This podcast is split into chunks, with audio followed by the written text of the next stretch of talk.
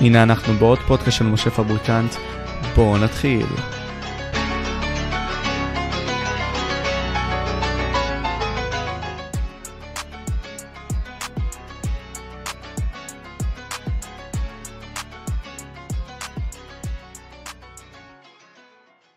אתה מכין את עצמך כמה שאתה יכול בסטייט אוף מיינד, וככה אתה נהיה יותר יעיל מבחינת הזמנים שלך. הבנתי. ותשמע, אנחנו השתדלנו להיות יעילים עם הזמנים שלנו, וגם התחלנו עכשיו תוך כדי, אז כאילו כל שיט שאמרת לי.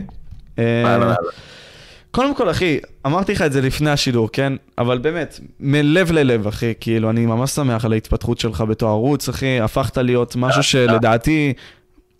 רוב האנשים לא ציפו שדבר כזה יקרה בארץ, במיוחד בממדים שלך, שזה ערוץ תוכן, אפשר, אפשרי להגיד, תקשורתי, שמדבר על ספורט, בכזאת תדירות גבוהה, באיכות גבוהה, כמו שאתה מנסה להגיד גם בערוץ שלך, וגם עם כזאת כמות גדולה של צופים, אחי, זה מבחינתי באיזשהו מקום די הזוי שפיתחת את המותג הזה, אחי, שלך. זה הזוי לגמרי, כי אם אתה מסתכל על זה... במדינה, נקרא לזה, לא נגיד במדינה מתוקנת, אלא במדינה שהתרבות ספורט בה היא בהתאם למה שהצרכנים רוצים לצרוך, אני לא הייתי יכול לגדול ככה במדינה כל כך קטנה וכזה מהר. אנחנו מדינה פיצית ביחס לכמות האנשים שרוצים וצורכים ספורט, ועדיין להגיע, ולהגיע ל-מאה אלף במהירות כזאת, בערוץ שהוא מאוד נישתי, וזה גם ספורט שהוא בעיקר כדורגל וכדורסל, שהיום הפוקוס המרכזי הוא יותר על כדורסל, בזכות השיתוף פעולה עם ה-אן בי איי והוויזרס וכן הלאה. זה משהו שהוא באמת יוצא דופן, אבל זה רק מראה איזה צמאון יש וכמה אנשים רוצים לשמוע יותר, אנשים רוצים לדעת יותר, אנשים מחפשים הרבה פעמים שאלות שהן אפילו שאלות שהן נראות הכי טריוויאליות לבן אדם מה... שמבין דברים או שמכיר כבר את הספורט, אבל לילד בן ארבע עשרה שלא יודע מה זה עכשיו בוקס אנד וואן, ולא יודע מה זה פיק אנד רול, ולא יודע מה זה אומר X, מה זה אומר Y, מה זה אומר, מה זה אומר Z, אז אתה, ההנגשה הזאת היא, היא סופר חשובה, כי זה באמת נוגע אצל, לכל הגילאים, בין אם אתה מבין מאוד ובין אם אתה לא מבין בכלל. נכון אחי, אבל זה, הקטע הוא שזה לא מסתכם אצלך בקהל הזה של הבני ארבע עשרה, כן, שאתה יודע, מחפשים תשובות. ליטרלי ראינו את האירוע שלך, כי... שעשית אותו לפני כמה זמן, במשחק עצמו שהיה במרטין לותר קינגס דיי. וואו אחי, כאילו, תספר לי את ההרגשות. קודם כל, באמת אני רוצה להבין את הווייבים של איך באת בכלל עם המחשבה הזאת, איך, מה, מה הציפייה שלך הייתה ומה היה בעצם למעשה. מה בעצם למעשה? אני חייב להגיד, זה היה שבוע אולי הכי מטורף שהיה לי בחיים מבחינת, נקרא לזה, רכבת הרים של רגשות חיוביים, רגשות חיוביות, ובכלליות האירוע הזה אני רציתי לעשות אותו, והיה אמור להיות לי ספונסר לאירוע. עכשיו הספונסר בשלב מסוים אמר, תקשיב, זה צפוף מדי, אין לנו את הזמן, אנחנו לא יכולים לארגן לך את הכל, אנחנו בחוץ, נעשה את זה בפעם הבאה, נעשה את זה בהזדמנות אחרת. והיה לי שבוע, שבוע ויום, לנסות למצוא אולם, לנסות להביא את כל הדברים מסביב ולארגן איכשהו את הדבר הזה. אני בתכלס כבר כמעט ויתרתי, וחבר טוב שלי בא ואמר לי, אני יושב איתו לכוס קפה בתל אביב בצהריים, ליד עזריאלי, והוא אמר לי, תשמע, אתה יודע, יש פה איזה אולם קרוב, שח... שמישהו שאני מכיר עשה שם איזה אירוע, עשו להם כנס, בוא נלך לבדוק. כבר ויתרתי על, ה... על העניין, ופתאום אנחנו הולכים, הם פותחים את היומן שלהם, כל החודש תפוס, חוץ מיום שני בערב, במז... ב... ביום של המשחק. אמרתי, אין, זה meant to be, יש דברים שהם, אתה יודע, כתובים מלמעלה, ואמרתי, יאללה, זה אומר שאני חייב באמת ללכת על זה. קיבלתי הצעת מחיר, ואני חוזר הביתה, אומר לאשתי, יאללה, הולכים על זה? אמרה לי, יאללה, הולכים על זה בכל הכוח, וזה... פתאום אתה יודע, ל... לארגן אירוע כזה, להתחיל למכור כרטיסים, להתחיל... למצוא איזה אוכל אתה מביא, כמה אנשים אתה רוצה להביא, את כל הדברים מסביב, את העיצובים, את, ה, את המכשירים הטכניים, טירוף, טירוף, ים של עבודה. מי שהולך לעבוד בהפקת אירועים, מבחינתי הוא פסיכופת, זה עבודה קשה ברמות. לקחנו הכל עלינו, והתחלנו למכור כרטיסים ביום רביעי בערב, שאתה יודע, אמרתי, טוב, אנשים ירצו להגיע, אבל מצד שני אני לא משווק את זה יותר מדי זמן, זאת אומרת, אני מתחיל ברביעי בערב, שיום שני בערב האירוע.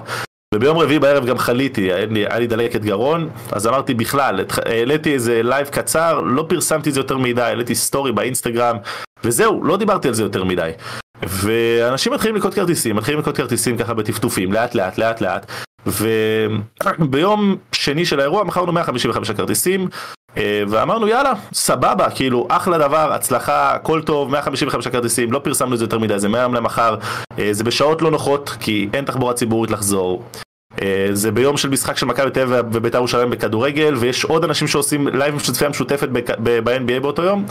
קיצור, הגענו לאולם מהנסיעה מגדרה לאולם בתל אביב, קנו עוד ארבעים כרטיסים, עד תחילת האירוע כבר הגענו ל-מאתיים, והאנשים שהגיעו לשם זה היה מבחינתי overwhelming, כאילו לראות מאתיים איש שהתכנסו, וזה אנשים בכל הגילאים, זאת אומרת הממוצע גילאים לפי האתר מכירת כרטיסים, ששם אתה חייב לאמת את הגיל שלך כי הגיל מינימום והכל, הממוצע גילאים היה עשרים ושבע.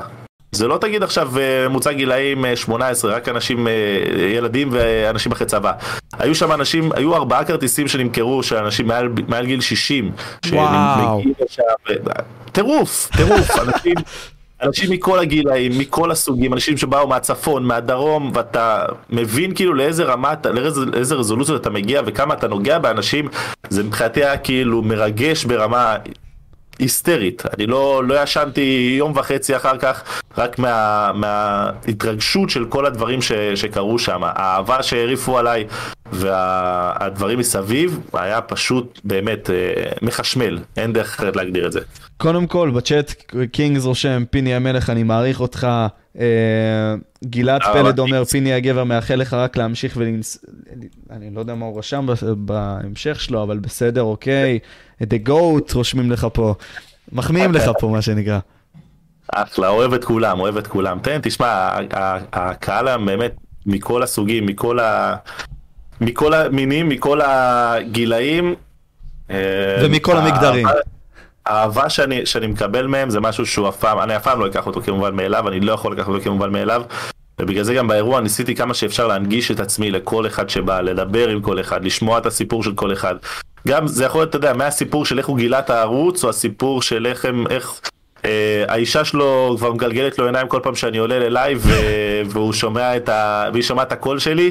אז לכל אחד יש סיפור, ולכל אחד רוצה, רוצה לבוא ולהגיד אותו, ואני כאילו, אני רק רוצה לצרוך ולשמוע גם מה שיש להם להגיד, כי זה קהילה מדהימה בעיניי שנבלתה כאן. לגמרי, אחי, לגמרי, ואני מאמין אישית שהאומנם אני לא יודע עד כמה זה יכול להגיע רחוק, כלומר מבחינה מספרית, אבל אני מאמין שיש עוד הרבה מאוד קהל שלא מכיר אותך, ואוהב את התוכן הזה של הכדורגל ב-מאה אחוז, ואנחנו יכולים להגיע אליו, אתה יכול להגיע אליו, ומפה המחשבות הן איך להגיע אליו, שזה מעניין. כן, בטוח, בטוח. ופה פה גם המכשול הבא. זאת אומרת, איך אתה פורץ את הסכר הבא, כי אתה, אתה חייב תמיד לחדש. אתה לא יכול תמיד, אתה לא יכול להישאר אף פעם במקום ולהגיד, טוב, יש לי את המעקב דיה, סבבה. יש לי את החדר הלבשה, עכשיו שנכנסתי, סבבה. אתה חייב תמיד לראות איך אתה מגיע גם לקהל חדש, בלי שאתה לרגע זונח את הקהל שנמצא איתך והגיע איתך עד לכאן. כי הקהל שעד עכשיו צורך איתך את התוכן יום יום, באופן, באופן עקבי, זה קהל שאתה חייב להמשיך ולייצר לו תכנים שהם לא תכנים שמגדילים אותך בתור ערוץ. זאת אומרת, יש תכנים כיוצר תוכן שאתה אומר, זה תוכן שאני יודע שאולי אני אקבל ממנו כמות עוקבים חדשה, וזה תוכן שאני יודע שאני לא אקבל ממנו כמות עוקבים חדשה. אם אני עושה לייב מעקב דיה באמצע הלילה, בשתיים בלילה, רוב הסיכויים שלא ירשמו אליי אנשים חדשים, כי כמה אנשים ערים בשתיים בלילה מחפשים ביוטיוב לייב של מישהו שעושה צפייה משותפת למשחק של דני. אז בסיטואציות כאלו, אתה יודע, זה לייבים שאתה לא באמת גודל בהם, אבל אתה, אתה מגדיל את הקהילה, אתה מגדיל את, ה, את, את האנשים שנמצאים. בדיוק, בדיוק. Uh, פלולס אומר, תמסור לפיני שהיה ממש כיף באירוע שלו. אחלה, פלולס.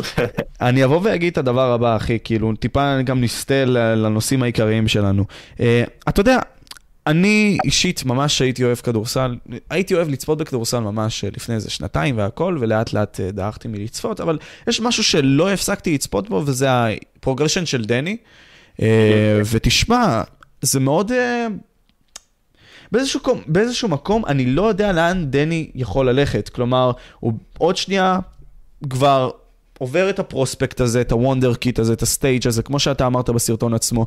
הסטאצים שלו מאוד נמוכים, הוא לא קרוב ללהיות מושווה ללוקה דונצ'יץ', כמו שהיה מושווה בתחילת הקריירה, שזה היה הזוי. כלומר, איך בכלל ההשוואה הזאת מגיעה? היו ריאליות אף פעם, מי שדיבר עליו בהקשר של לוקה דונצ'יץ' לדעתי זה זה מראש היה משהו מונפץ שאני לא יודע מאיפה הביאו אותו. לוקה דונצ'יץ' זה כישרון, אני אפילו לא יכול להגיד של פעם בדור, כי אני לא זוכר מתי היה שחקן כמו לוקה דונצ'יץ', ולא זוכר מתי היה שחקן שבגיל שש עשרה כבר היה נראה כמו שחקן יורוליג לגיטימי, ובגיל שמונה עשרה הפך להיות ה-אם וי פי של, ה- של היורוליג, ומה שהוא עושה זה משהו שהוא באמת... באמת יוצא דופן. להשוות את דני ללוקה, מראש היה עוול אדיר לדני, מראש. מי שעשה את זה, לטעמי לא מבין את המשחק. מסכים. עכשיו, דני, דני יש לו הרבה מאוד יכולות שלא באות לידי ביטוי. ואחת הבעיות, ברגע, ברגע שנכנס ל-אן בי איי, זה שבדומה למה שקורה אגב מהמכללות, אני אשווה את זה גם למה שקורה במכללות בארצות הברית. כשאתה במכללות בארצות הברית, ואתה הכוכב של הקבוצה שלך, כי אם אתה לא הכוכב של הקבוצה שלך, הסיכוי שלך להגיע ל-אן בי איי הוא נמוך מאוד, אז כשאתה הכוכב של הקבוצה שלך, הכל מתנקז אליך, הכל מגיע אליך. וכשאתה מגיע ל-אן בי איי, אתה צריך להבין שכל עוד אתה לא בחירה ראשונה, שנייה, עד, עד הבחירה החמישית בערך, רביעית, חמישית בדראפט, אתה כבר לא ה-go to guy, אתה לא הבן אדם שכולם מחכים לראות מה הוא יעשה ואיך הוא יעשה. זה, אתה צריך... מאוד להיכנס לתוך הסיטואציה ולהבין את התפקיד שלך, מה אתה עושה בצורה טובה. אנחנו רואים הרבה שחקנים שהיו סקוררים נהדרים בקולג'ים והגיעו ל-אן בי איי והפכו אותם נטו לקלעים, ואנחנו רואים שחקנים שהיו, היה להם, לא יודע, משחק פוסט, גבוהים שהיה להם משחק פוסט בקולג'ים, הם מגיעים בסופו של דבר ל-אן בי איי וכל מה שהם הופכים להיות זה רים פרוטקטורים, כי אתה, אתה נכנס לתוך איזושהי נישה ולתוך איזושהי, איזשהו אה, תפקיד בתוך הקבוצה, ואתה חייב למלא אותו בצורה הנכונה. וזה מה שדני עשה, לצערנו, בתור שחקן הגנה בוויזארדס, כי כשהיו לו את ההזדמנות הוא לא לקח אותם. עכשיו, כרגע אף אחד לא ייתן לדני את הכדור ויגיד לו, דני, קח את הכדור, שחק, תטעה, תעשה מה שאתה רוצה, הכל בסדר. יש לך את הזמן להתפתח, יש לך את הזמן לגדול. שזה גם אחת הבעיות בלהיבחר על ידי הוויזארדס, וזה גם עניין של מזל לאן אתה נבחר בליגה. אבל צריך גם להגיד שדני לא לקח את ההזדמנות כשהייתה לו. שביל נגיד נפצע עונה קודמת, סתם דוגמה. כן, היו לו הזדמנויות להוכיח שהוא... שהוא האלפא, שהוא הוכיח שהוא, זה, זה, זה בפנים, זה תמוע בתוכו, ואני, אתה יודע מה, אני לא בטוח שיש לו את זה. אני אומר את זה בצער, אני לא בטוח שהוא יכול להיות ברמת ה-אן בי איי, השחקן שלוקח עשרים זריקות, או השחקן שהמשחק עובר דרכו. הוא צריך להיות כנראה, בתקרה שלו היום, שחקן משמעותי, משפיע בתור שחקן אה, רוטציה, שחקן חמישייה, שחקן שישי מהספסל, שלא קולע בהכרח הרבה נקודות, אלא קולע נקודות דרך השטף, אבל משחק כדורסל מנצח. ויש ערך לשחקנים כאלו. אז לוקה דונצ'יץ' הוא לא יהיה, לברון ג'יימס הוא בטוח לא יהיה. אבל להיות שחקן יעיל בקבוצה מנצחת, זה גם רול שיכול להביא לך הרבה מאוד כסף מצד אחד, והרבה מאוד יוקרה. ומה שהוא עושה, כן מתורגם לניצחונות. יש סיבה למה הוויזארדס לא רוצים להעביר אותו, והיו מוכנים להעביר את הצ'ימורה, ויש סיבה למה כשהוא פחות מ-עשרים ושמונה אחוז מחוץ לקשת השנה, הוא עדיין מקבל עשרים ושש דקות בממוצע למשחק. זה משמעותי. לגמרי, כלומר, אפשרי לבוא ולהשוות את דני, לדעתי, זה גם איך שאני מסתכל על זה, כמו לרוברט אורי באיזשהו מקום. כלומר, אני לא הייתי אומר באותה, באותה השפעה, אבל שחקן שהוא לא המיין גאי, שחקן שבסיסטם עצמו יכול לעבור, להכניס פה ושם הקליות, הוא לא השחקן הטוב, אבל כשאתה צריך אותו במאני טיים, נגיד סתם עם דני זה לשמור על השחקנים הכי טובים בקבוצה השנייה, הוא יבוא ויעשה את זה, למה? כי הוא יכול. הוא גם מהיר מספיק בשביל לשמור, נגיד סתם על הפוינט גארדים והשוטינג גארדים, והוא גם פחות או יותר מספיק פיזי לשמור על הארבע, אולי חמש. לא, הוא מספיק פיזי לשמור על ארבע וחמש, תשמע, הוא שתיים שש, אנשים שוכחים, אבל... יש סנטרים בליגה שהם בגובה כזה, וזה שתיים שש שיש לו את היכולת לרוץ את המגרש מהר ולכדרר, להוריד את הכדור לרצפה, אז הוא לא מכדרר כמו לוקה דונצ'יץ' ולא כמו סטף קרי, והוא נוטה ללכת בעיקר ימינה, אבל יש שחקנים שהלכו כל הקריירה שלהם כמעט לצד אחד. ג'יימס ארדן שנים ביוסטון היה הולך שמאלה, אבל ליטש כל כך את המשחק שלו לרמה שהוא יכול גם לקחת את הסטפ-בק, ויכול כאילו, בעצם זה שהוא הולך בעיקר שמאלה, הוא עדיין נשק התקפי בלתי ניתן לעצירה. לא אומר שדני יכול להיות שם, והוא בטח לא קרוב לשם כרגע, אבל הוא, כל עוד הוא לא ה-go to guy המרכזי, והוא שחקן שהוא לא נטל בחלק ההתקפי או ההגנתי, הוא במצב טוב. העניין הוא שהוא יכול להפך להיות נטל בחלק ההתקפי, וזה מאוד תלוי בקליעה שלו, אנחנו מדברים על זה כבר מאז שהוא נכנס לליגה. בסוף הקליעה שלו, אמא שתכריע את העתיד שלו ואת התקרה שלו. כי אם הוא יצליח להגיע ל-שלושים וארבע עד שלושים וחמש אחוז מחוץ לקשת, פתאום אנחנו נראה פה שחקן אחר לגמרי, כי גם מבחינת הסקאוטינג ריפורט, ברגע שאתה שחקן שקולע ב-שלושים וארבע עד שלושים וחמש אחוז, אתה, אף אחד לא הולך עליך כבר אנדר בחסימה, הולכים עליך אובר, כי אתה איום מחוץ לקשת, אף אחד לא משאיר אותך כל כך פנוי, ואז שאתה מקבל את הכדור, הרבה יותר קל לך לעבור את השחקן בצעד הראשון. בסיטואציה שהוא נמצא כרגע, כל פעם שהוא מקבל את הכדור, השחקן לוקח ממנו מטר וחצי, כי הוא אומר, יש לו, יש לו צעד ראשון טוב, הוא יכול ללכת חזק ימינה, אני מעדיף שיקח את הזריקה. כי זה מה שאומרים להם בסקארטינג ריפורט. אז מאוד קשה לו, כל עוד הוא לא קולע את הזריקות, להגיע למצבים, והוא צריך בגלל זה להציר את הנקודות שלו מריבאונד התקפה, מחיתוכים, ממעברים, שזה בסדר. זה לא אופטימלי, אבל זה בסדר. אז מה המציאות של, שאנחנו רואים בעצם, דני חווה, אחרי עידן רועי חצ'ימורה, אחרי שהוא כבר עבר ללייקרס, מה התפקיד לדעתך של דני בקבוצה עצמה? מה הוא אמור לעשות, ומה לדעתך גם הוא יעשה ביצועית? ואם אתה יכול גם להתקרב למצלמה, אני פשוט כאילו, רואה אותך כבר כזה יורד, אחי, לאט לאט, שוקע לי. יושב בסבבה. אני יודע. גם זה איבד פוקוס. כן, אני לא רואה את המצלמה מולה, זה רגע. הנה, עכשיו אני רואה. אז בקיצור, שאלתי מה התפקיד שאתה רואה אותו, עושה גם עכשיו, והאם אתה חושב שהוא יעמוד בו? אני חושב שהתפקיד שלו עכשיו עלה דרגה משמעותית עם העזיבה של הצ'ימורה. כי הצ'ימורה היה שחקן שלוקח על עצמו את הפוקוס ההתקפי בהרכב השני, והוא לא היה מוסר את הכדור.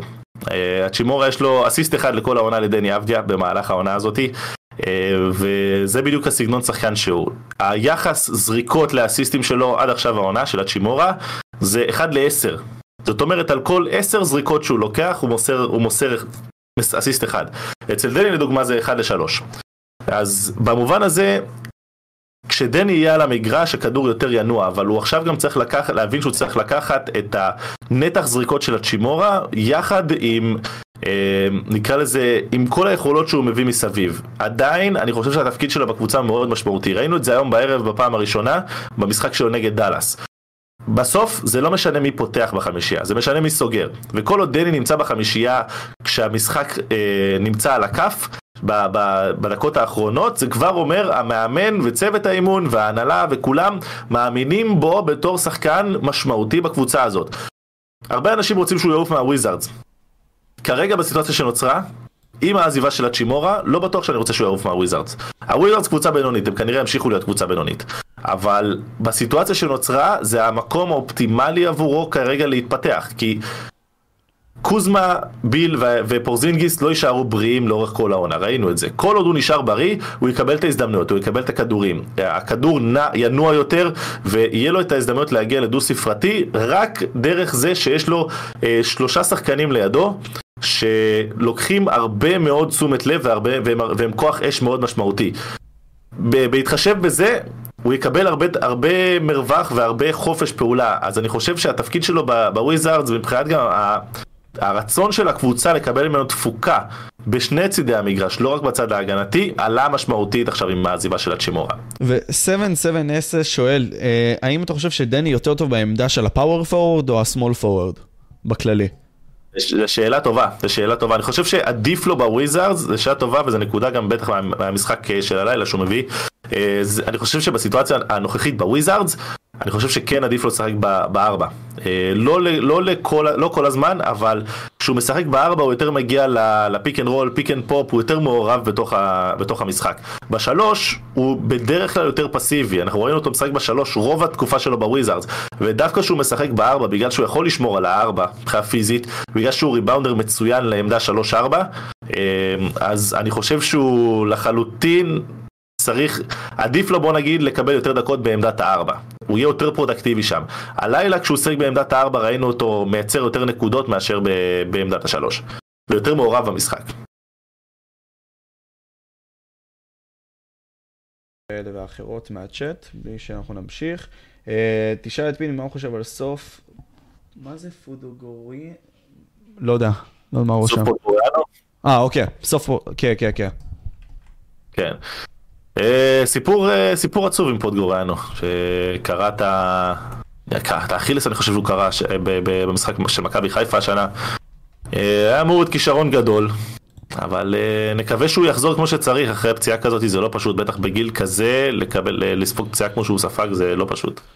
תשמע, דיברנו עם אחו, זה, זה איכשהו מעבר לכדורגל ומה שהיה בעצם, כלומר, היה את המשחק של תל אביב נגד חיפה שהם סיימו שלוש אפס בעצם, תל אביב ניצחה, וגלוך בעצם עבר לרדבול, זלסבורג. עכשיו, לדעתך, איפה אתה רואה בעצם את אוסקר גלוך בתפקיד שלו ברדבול? מה לדעתך הוא יעשה? ומה אתה רואה בעצם שהוא יעשה בעונה הזאת? או יותר נכון, בעונה הבאה כפרוספקט. אני לא חושב שזהו, אני לא חושב שהעונה הזאת היא בהכרח המדד, אני חושב שכשמודדים אותו צריכים לדעת אותו שנה וחצי קדימה. אני חושב שעצם זה שזלצבורג הייתה מוכנה לשלם שבעה מיליון יורו על שחקן כמו גלוך, זה אומר המון. כי אם זלצבורג, ששבעה מיליון יורו זה כסף לא, לא קטן עבורה, מוכנה לשלם על שחקן ישראלי כזה סכום, זה אומר שהיא מאמינה שהיא יכולה לממש עליו סכום הרבה יותר גבוה בעוד שנה וחצי, שנתיים וחצי, לא משנה מתי, כשהוא ישחק שם בתור שחקן מפתח. אני די בטוח, בסבירות מאוד מאוד גבוהה, שגלוך הולך לקבל שם הרבה דקות בהרכב הראשון, ולקבל דקות בהרכב הראשון בליגה האוסטרית, שהיא ליגה מאוד פתוחה מבחינת הכדורגל שלה, זאת אומרת, הליגה עצמה יש לה המון שערים, קבוצות שם לא משחקות בונקר ויושבות אחורה בשביל לנסות להעביר את הזמן. אני חושב שזה יהיה מדהים עבורו, כי הוא יוכל באמת ליהנות, מצד אחד להשיג, להשיג מספרים יפים, לנצל באמת את היכולות הטכניות המצוינות שיש לו, וגם לקבל במה במסגרות האירופיות במשך כל התקופה שלו שם. וכשאתה משחק בקבוצה כזאת, שיש לה את מחלקת הנוער מהטובות שיש בעולם, מחלקת פיתוח השחקנים מהטובות שיש בעולם, לי אישית, לשמחתי, יצא ל...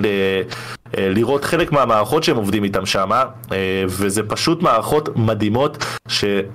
על פניו לכל מי שלא נמצא בתוך זה, אתה לא מבין אפילו מה הם בודקים.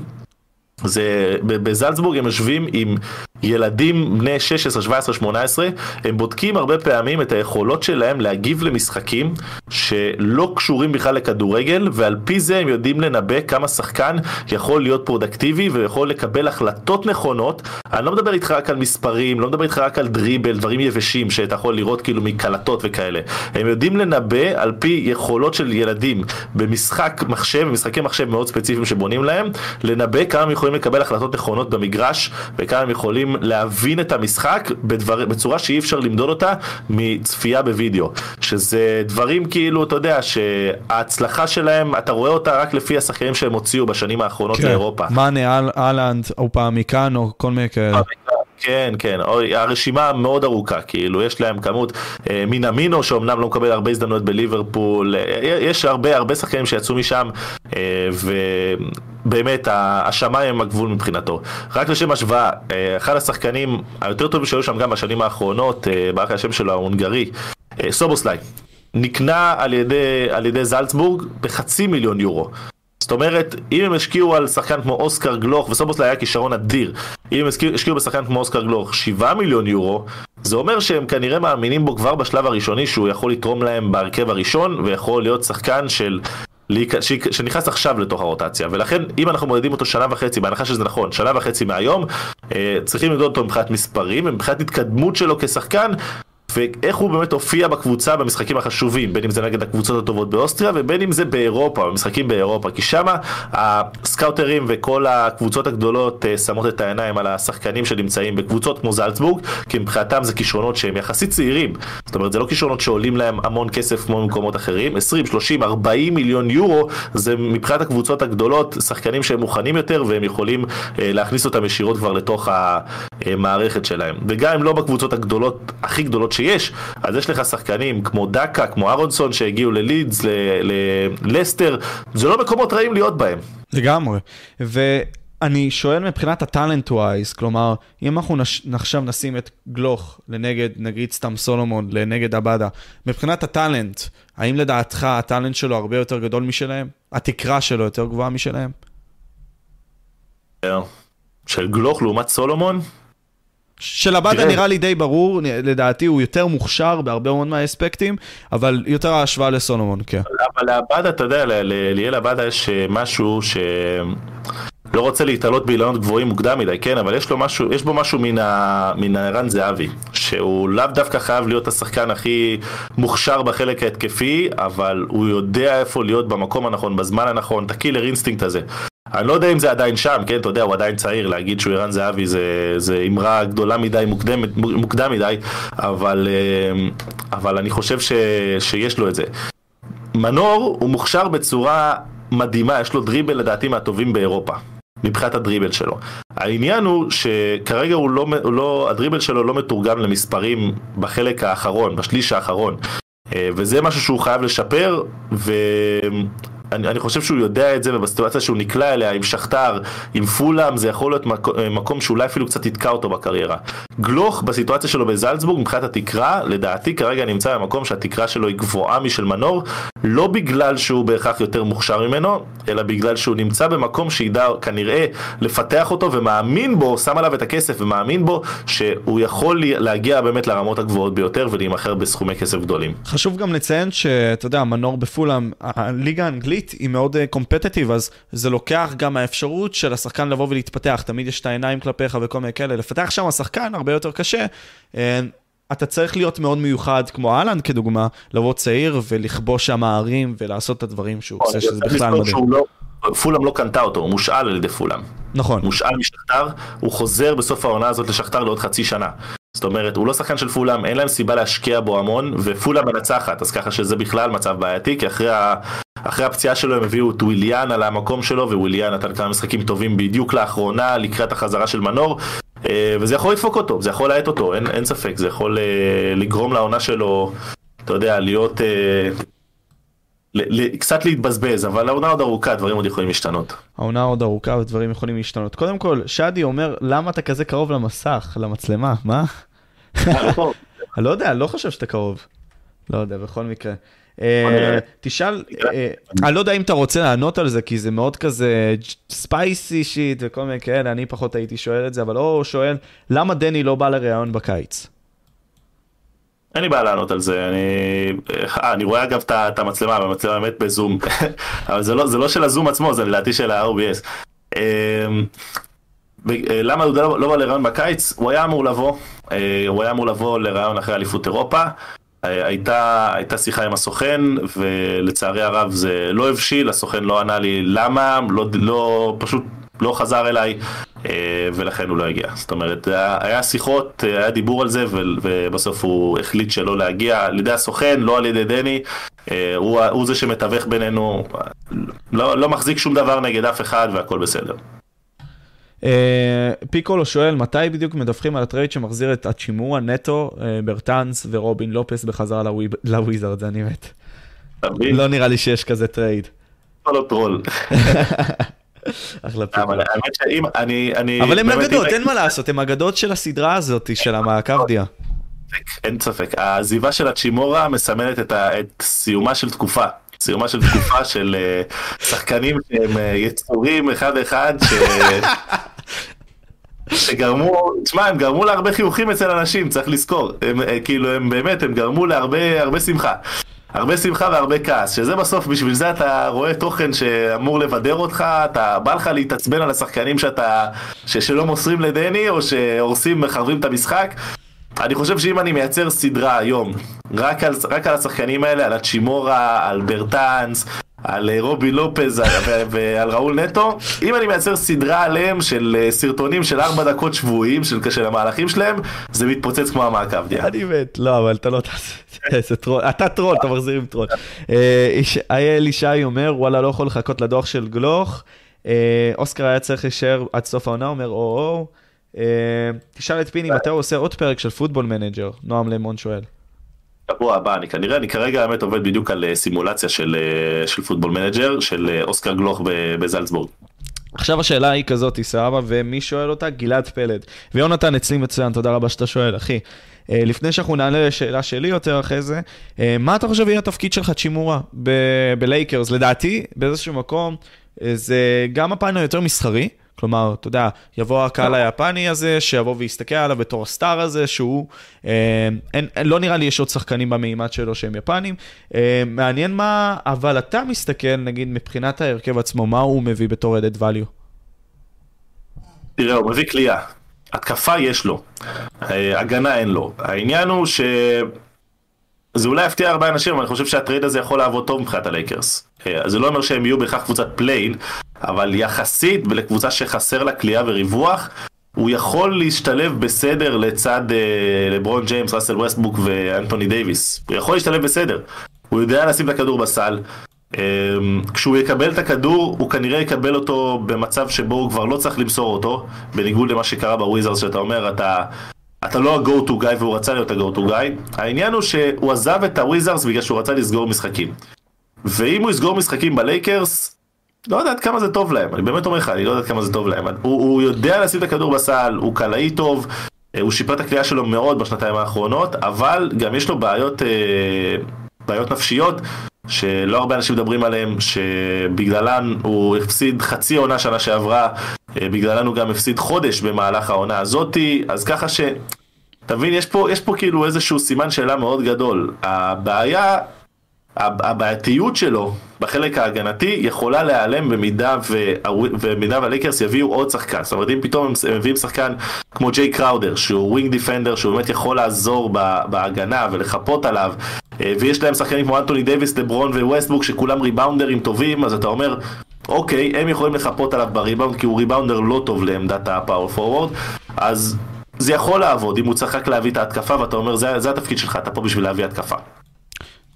עכשיו, אם אנחנו ניקח את זה גם לקבוצות, נגיד סתם ב-אן בי איי, uh, אתה יודע, אני העונה מאוד נהנה מקינגס, מה... Uh, בכללי מהקינגס, מהסגנון משחק שם, שהוא מאוד מזכיר לי תחילת שנות האלפיים, כלומר, מאוד, מאוד כזה, הייתי אומר, הכדור מאוד זז מהר, סבוניס פשוט עושה עבודה מדהימה באיך שהוא מוביל את הכדור והכל, באמת קבוצה ממש יפה לצפייה, וגם אני אוהב את הפליקנס, לצערי זיון נפצע לקצת זמן, אני לא יודע לכמה זמן, כאילו לכמה זמן הוא נפצע דרך אגב. כשהוא נפצע אמרו איזה שבועיים, אבל זה כבר נראה לי עבר מעל שבועיים מאז. כן, אז אני שואל את עצמי, איזה קבוצות לדעתך שיחקו ולדעתך משחקים את הכדורסל הכי יפה ב-אן בי איי לדעתך עד עכשיו? אני אגיד כאיזה קבוצות משחקות את הכדורסל הכי מנצח לטעמי ב-אן בי איי, כי אתה מדבר על הקינגס וזה נכון שהם משחקים כדורסל יפה, גם דנבר אגב משחקים כדורסל יפה, אבל כשאני מסתכל על כדורסל, בין אם אני רוצה ובין אם לא, אני מסתכל על מה הקבוצה עושה שיכול להיות מתורגם לפלייאוף, מה הקבוצה עושה שיכול בסופו של דבר להביא אליפות או להביא אותם רחוק בפלייאוף. וכרגע יש שלוש קבוצות שאני מסתכל על הכדורסל שלהם ואני אומר, וואו, אוקיי, ברג... כרגע הם מבחינתי הפייבוריטיות הברורות לאליפות.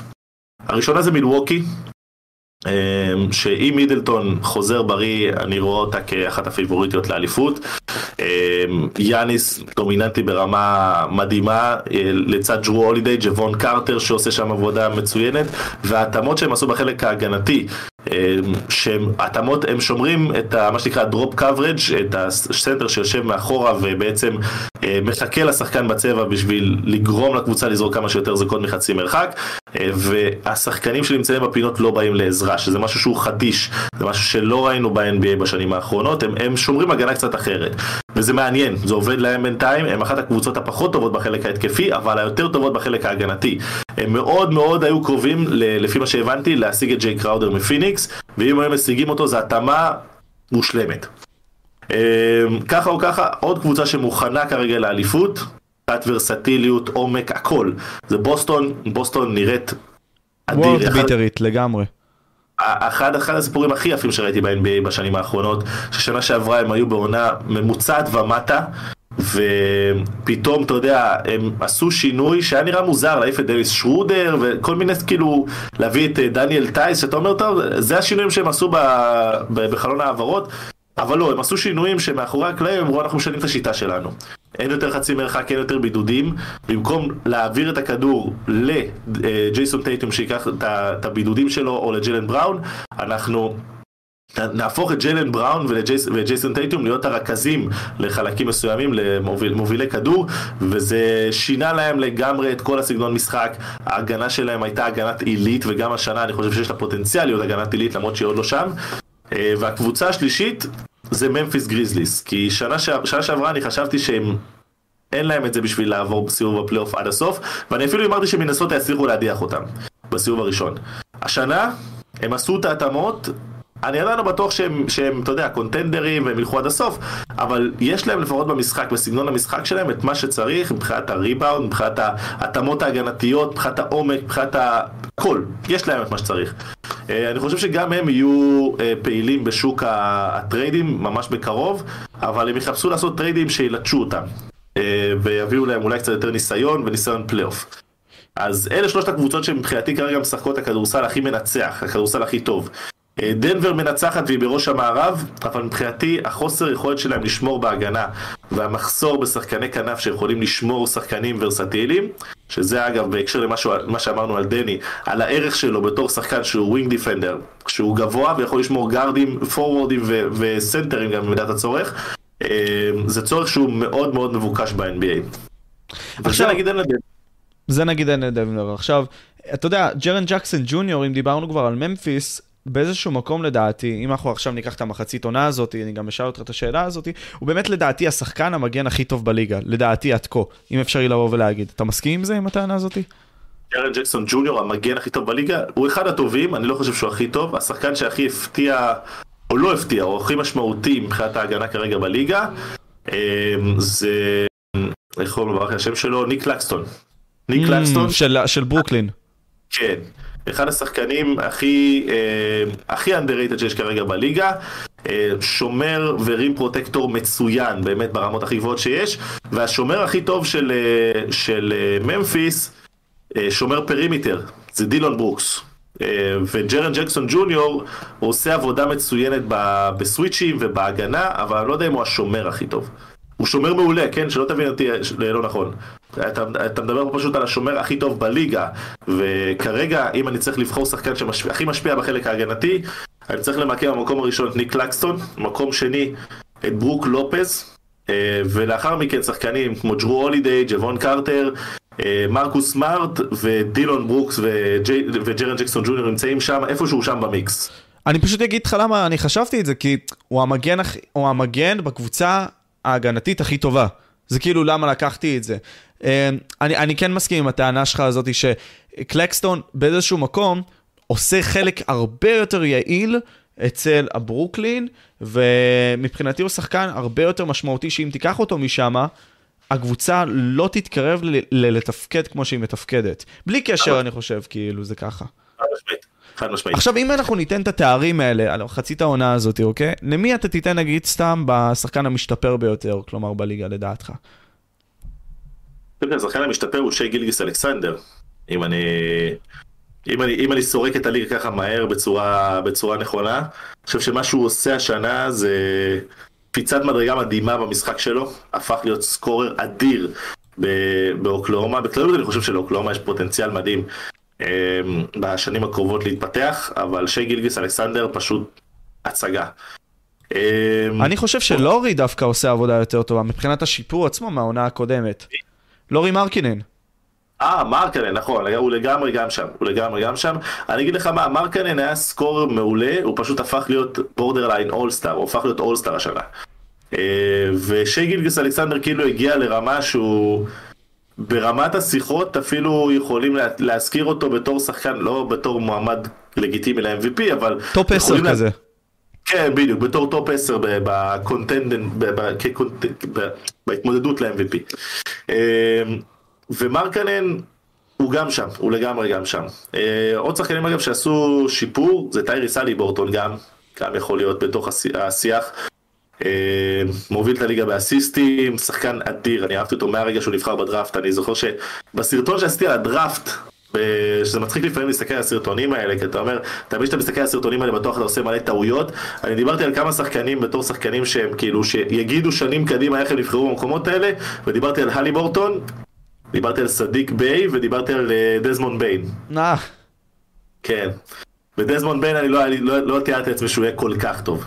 ועכשיו, אני אגיד לך למה אני נגיד סתם הסתכלתי על אורי, כאילו, אלי ברטון גם עושה עבודה טובה בתור סקורר לגמרי, ואני אגיד לך, כלומר, לורי הפך לדעתי מאופציה מספר ארבע בכללי בקבוצה, למישהו ששם עשרים וחמש פוינטס בר גיים, כאילו, efficient as fuck, כאילו, יכול להיות שהוא יסיים את העונה עם חמישים ארבעים תשעים, שכאילו, אני אומר לעצמי, אולי סטף קרי היחידי שיכול מבחינת ה-efficiency להגיע למספרים האלה, אתה מבין? מבחינת הדיוק.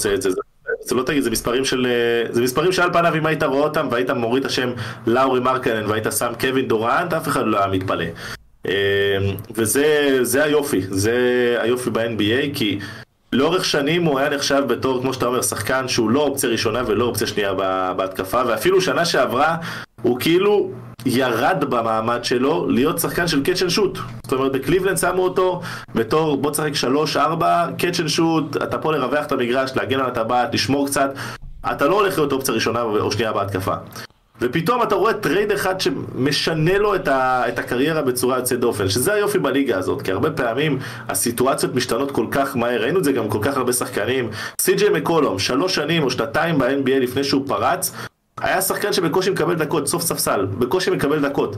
ברגע שפורטלנד החליטה לפרק את החבילה, הם שמו אותו שם לכמה משחקים, עד שבאמת הקבוצה תיבנה מחדש, ופתאום הוא התפוצץ, ופתאום אתה רואה שיש לך פה כישרון נהדר.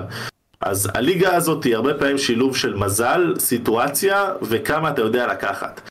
במקרה הזה לאורי מרקנן לקח, אני פשוט חושב שאם אני צריך לעשות את ההשוואה ביניהם, אני אקח את שי גילגיס אלכסנדר ראשון ואת לאורי מרקנן שני.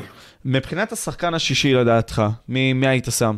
כי אני, אני אישית הייתי שם את מלקום ברקדון, כי הוא אפישנט מאוד, את ג'ורדן פול כי... לא יודע, פשוט הוא סקור מטורף בחסד, הוא יבוא ויפגיז לך כשאתה צריך. לדעתי זה ראסל. כאשר להגיד, לא, אני לא הייתי שם את ראסל ווסטברוק. לא? אני אגיד לך, כי מבחינת מספרים ראסל ווסטברוק הוא שם. אבל כשאתה מסתכל רגע על הקבוצה, אתה מסתכל רגע כמה מה שהוא עושה באמת חשוב עבור הקבוצה. ראסל ווסטברוק מרגיש לי שהוא עולה מהספסל היום יותר בתור גימיק, מאשר בתור, בתור משהו באמת להסתכל עליו בתור שחקן שישי. הוא עושה דברים יפים עם החמישייה השנייה, אבל הוא הרבה זמן משחק גם עם החמישייה הראשונה, עדיין, למרות שהוא עולה מהספסל.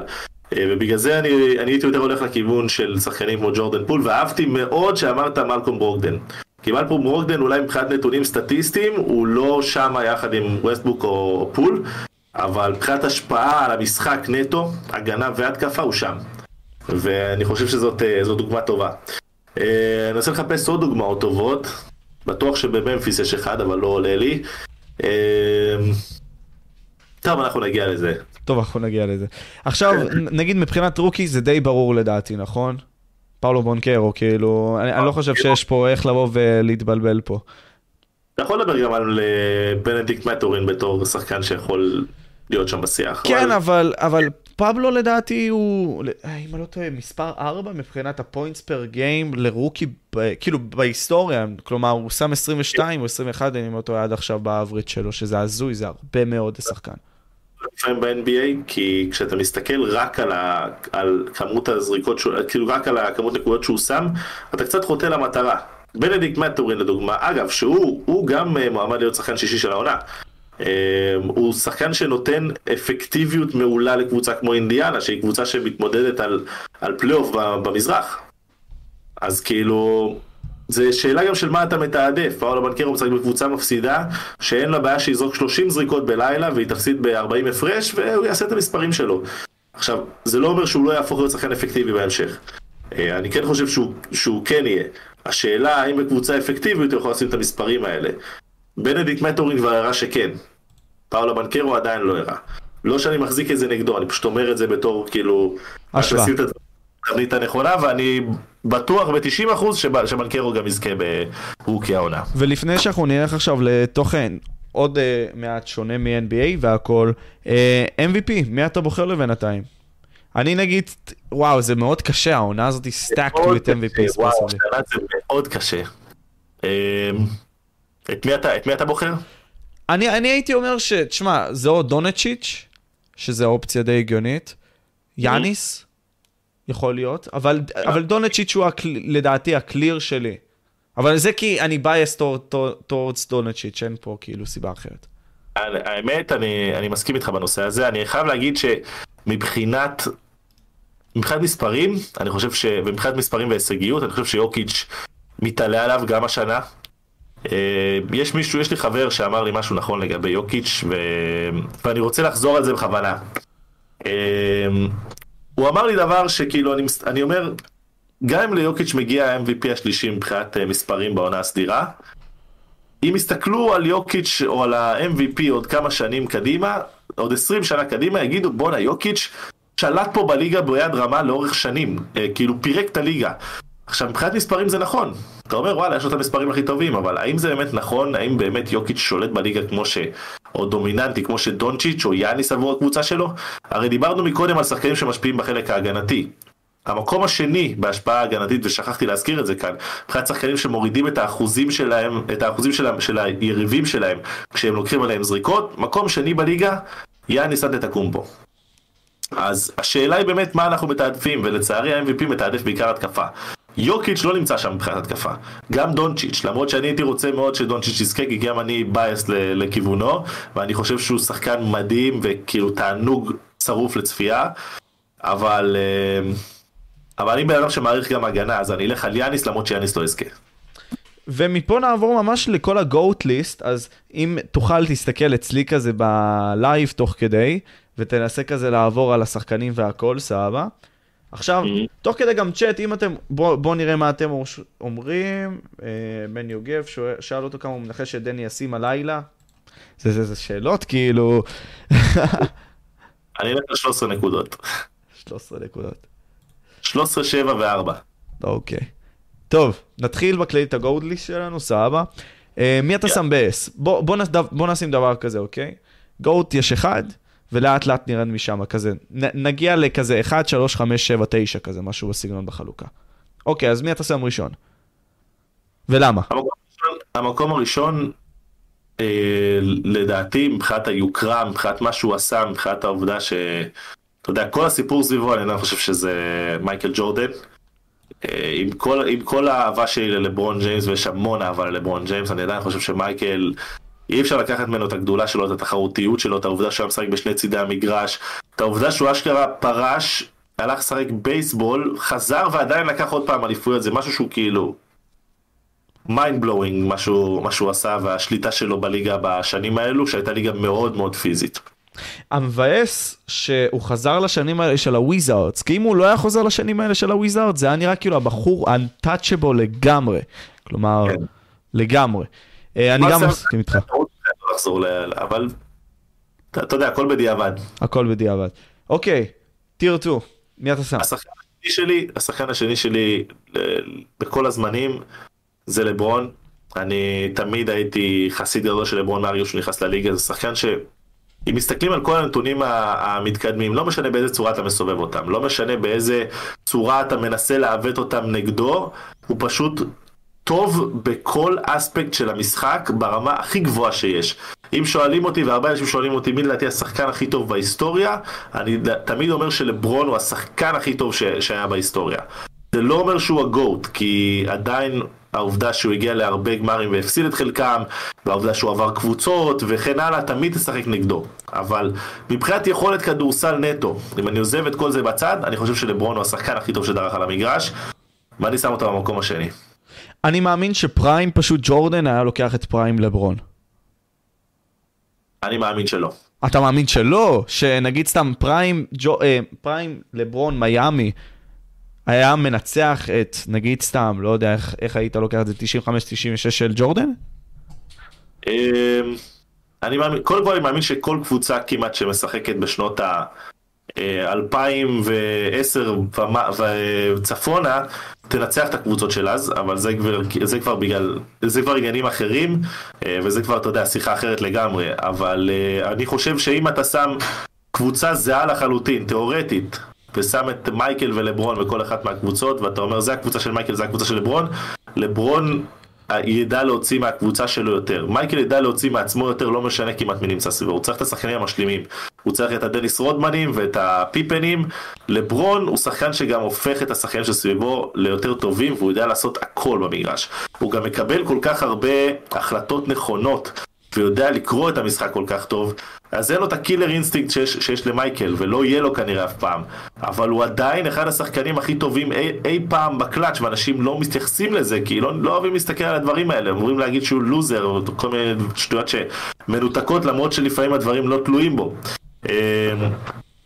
אני, אני חושב שאם אתה שם קבוצה של פריים מייקל, אותה קבוצה עם מייקל ואותה קבוצה עם, עם לברון, אני עדיין לוק... אני לוקח את הקבוצה של לברון.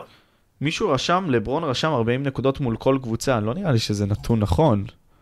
נכון, היום בלילה הוא עושה את זה, כן. אה, וואו.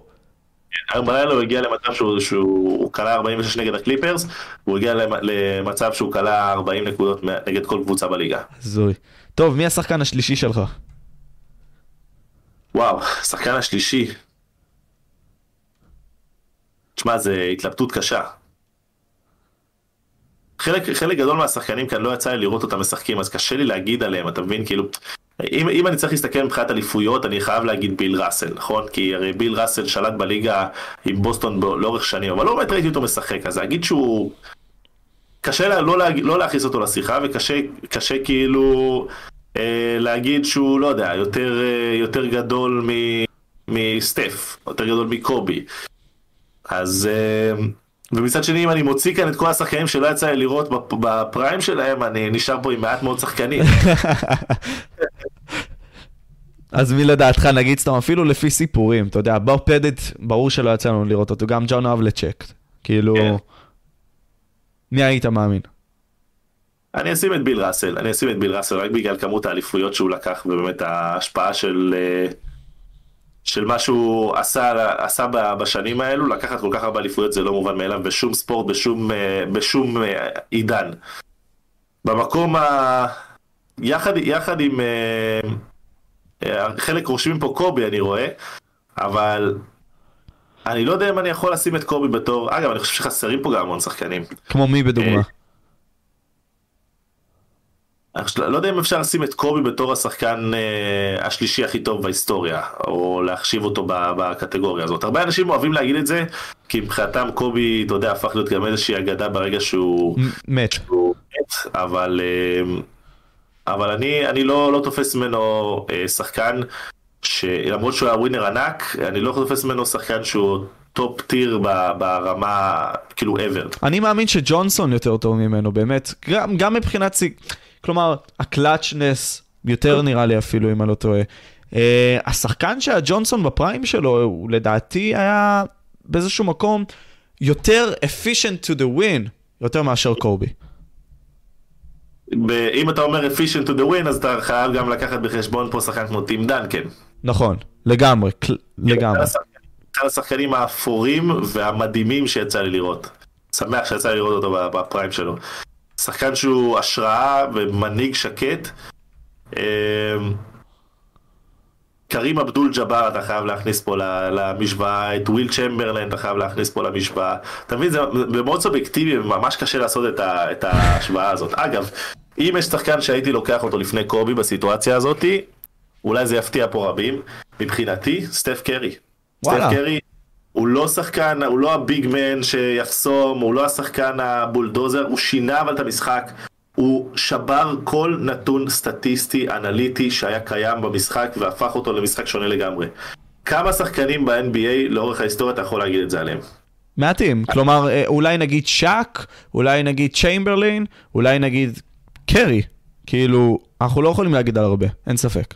סטף, סטף עשה משהו פשוט פורץ דרך, יוצא דופן, לא נראה דבר כזה, באמת, ה... היכולת של סטף לשנות ולהשפיע על המשחק בכל כך הרבה וריאציות, לדעתי שמה אותו בטופ. מעבר לזה שגם האליפות שהוא לקח השנה, לדעתי כל, אפילו טיפה של כוכבית וכל מי שאיכשהו טיפה היה לו איזשהו סקפטיות לגבי סטף, איכשהו ניצח את בוסטון השנה, כשג'ורדן פול ו... וקליי תומסון לא מגיעים לכל כך הרבה משחקים בגמר, זה היה משהו יוצא דופן מבחינתי, ו... ואני שם אותו שם, אני שם אותו עם הגדולים ביותר. וואו, אז נגיד, מי אתה שם בתור מספר ארבע בטיר ליסט? אני אולי, אולי גורם פה להרבה עוול לחלק מהשחקנים, אבל אני אשים את סטף, אני אשים את סטף. הקלעי הכי טוב בהיסטוריה, שינה את המשחק ב-מאה ושמונים מעלות. אם אתה מסתכל על המשחק, אשכרה עשר שנים אחורה. עשר שנים! לא תגיד עכשיו חמישים שנה. עשר שנים אחורה, זה לא נראה אותו משחק. לגמרי. אתה מסתכל על כמות השלשות שכל שחקן לוקח היום, כל ילד היום מתאמן להיות סטף קרי, כל ילד היום מתאמן לשלשה, לא משנה אם הוא גבוה או נמוך. לגמרי, לגמרי, מסכים איתך.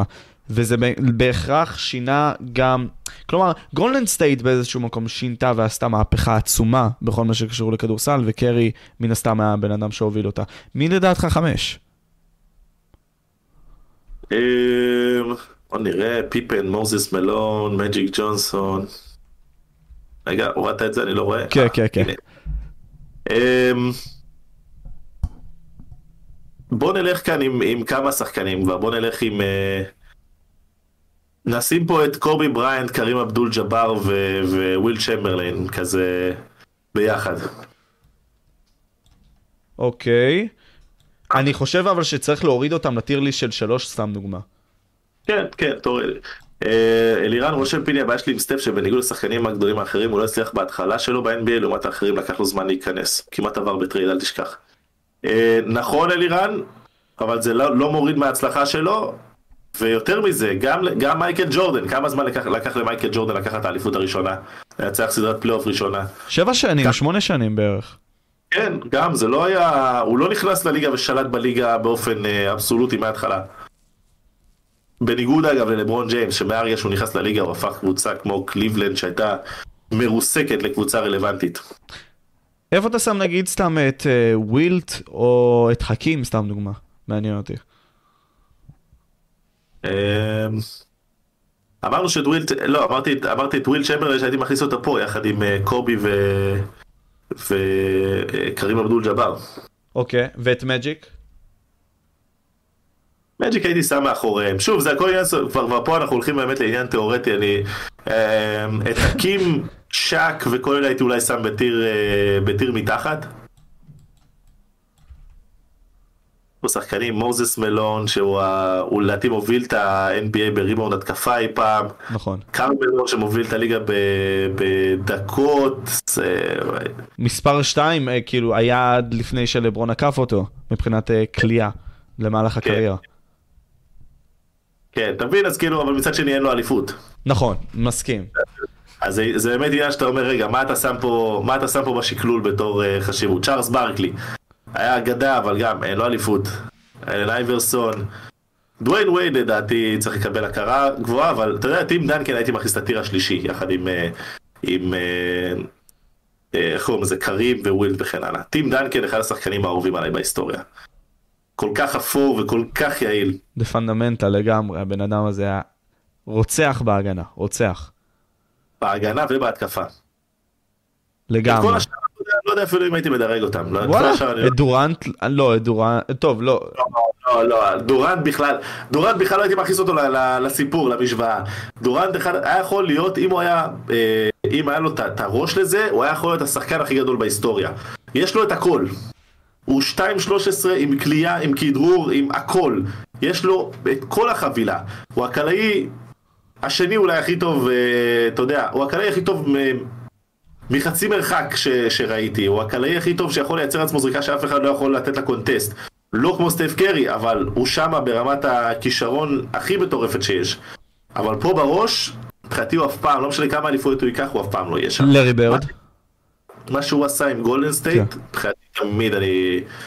אני אשמור את זה כנגדו. If you can beat them, join them. מה אתה חושב על בירד? לארי בירד. אפשר לשים אותו פה בטיר הרביעי. לארי בירד, במובן מסוים, אם הוא היה משחק בכדורסל של היום, אם המשחק בכדורסל שלהם הוא היה, הוא היה אפילו כוכב יותר גדול ממה שהוא היה בזמנו. תחשוב, הוא גם שחקן שהקדים את זמנו. נכון, לגמרי, הוא היה גם טוב בהגנה, הוא היה פישט ממש מהשלוש, לגמרי. אם הוא לא טועה, הוא עשה, היה לו שתי עונות של חמישים ארבעים תשעים, יכול להיות שאני טועה? משהו בסגנון הזה? דומה, משהו בסגנון הזה. זה, זה שחקן שנכנס והיה מה, מהראשונים שהיו כאילו... גבוה שהוא שרפ שוטר, שהוא יכול לקחת את הקליעה אוף דה דריבל ובקאץ' אנד שוט, וזה דברים שאז היו מוקצה. לגמרי. טוב, נראה לי אתה פחות אוהב את הטירליסט עצמו מבחינת האנשים, כאילו, כי אמרת כזה שאתה פחות יודע איפה לבקר אותם. קשה, קשה לשים פה עכשיו את... לא יודע אם אני יכול לשים את ג'ון סטוקטון עם כל הגדולה שלו, אומר לך אסיסטים... או מוזס מלון וסקוטי פיפן יחד עם שחקנים כמו שנמצאים כאן. אבל שמה, דירגנו כמה? עשרה? עשרה? אוקיי, עשרה sounds good. כן, כן. טוב, נעבור כבר לנושאים שהם חמים ממש בתקופה האחרונה. תשמע, צ'אט ג'י פי טי וכל מיני כאלה, תקשיב, אני חטפתי את זה באיזשהו שוק. כאילו באיזשהו מקום אמרתי לעצמי, אוקיי, אנחנו יכולים עכשיו לעשות את הדבר הבא. לשאול שאלה כלשהי, האינטרנט בא וכביכול האינטרנט, צ'אט ג'י פי טי או OpenAI נותן לנו בעצם מין סוג של תשובה לשאלה שלנו. אנחנו לא יודעים מאיפה היא, מאיפה המאגר הזה, מה כל הדברים האלה. Copywriters, העבודה הזאת יכולה להיעלם בגלל זה. הרבה מאוד חשש, הרבה מאוד דברים, כל מיני כאלה. גם ראיתי שהיה איזשהו נתון סטטיסטי שהראה ש-ChatGPT יכולה לעבור מבחן של אוניברסיטות וקולג'ים וכל מיני כאלה בציון כזה של שבעים, שמונים, משהו בסגנון הזה. כאילו, אני גם אראה את זה עכשיו על המסך, אז מעניין אותי הדעה שלך. תראה. כמו כל דבר שנכנס והוא פורץ דרך, ו-ChatGPT הוא פורץ דרך, בהתחלה מאוד מפחדים ממנו. ובהתחלה מתייחסים אליו בתור משהו שיכול לגרום להרבה אנשים לאבד את העבודה שלהם, ויכול לגרום להרבה בלגן. ואז מתחילים להבין שיש לדברים האלה איכויות גדולות, כמו שבהתחלה דיברו על הפלאפונים בתור משהו שגורם לנו להיות רובוטים, אבל כמה אנחנו הרבה יותר יעילים היום שאתה רוצה להיכנס ל- לרכב, ואתה צריך לשים Waze down show, ואתה לא צריך לפתוח מפה כשאתה מטייל במדינה אחרת, או כשאתה צריך לדבר עם מישהו, אתה שולח לו הודעה בוואטסאפ, שפעם זה היה משהו ש...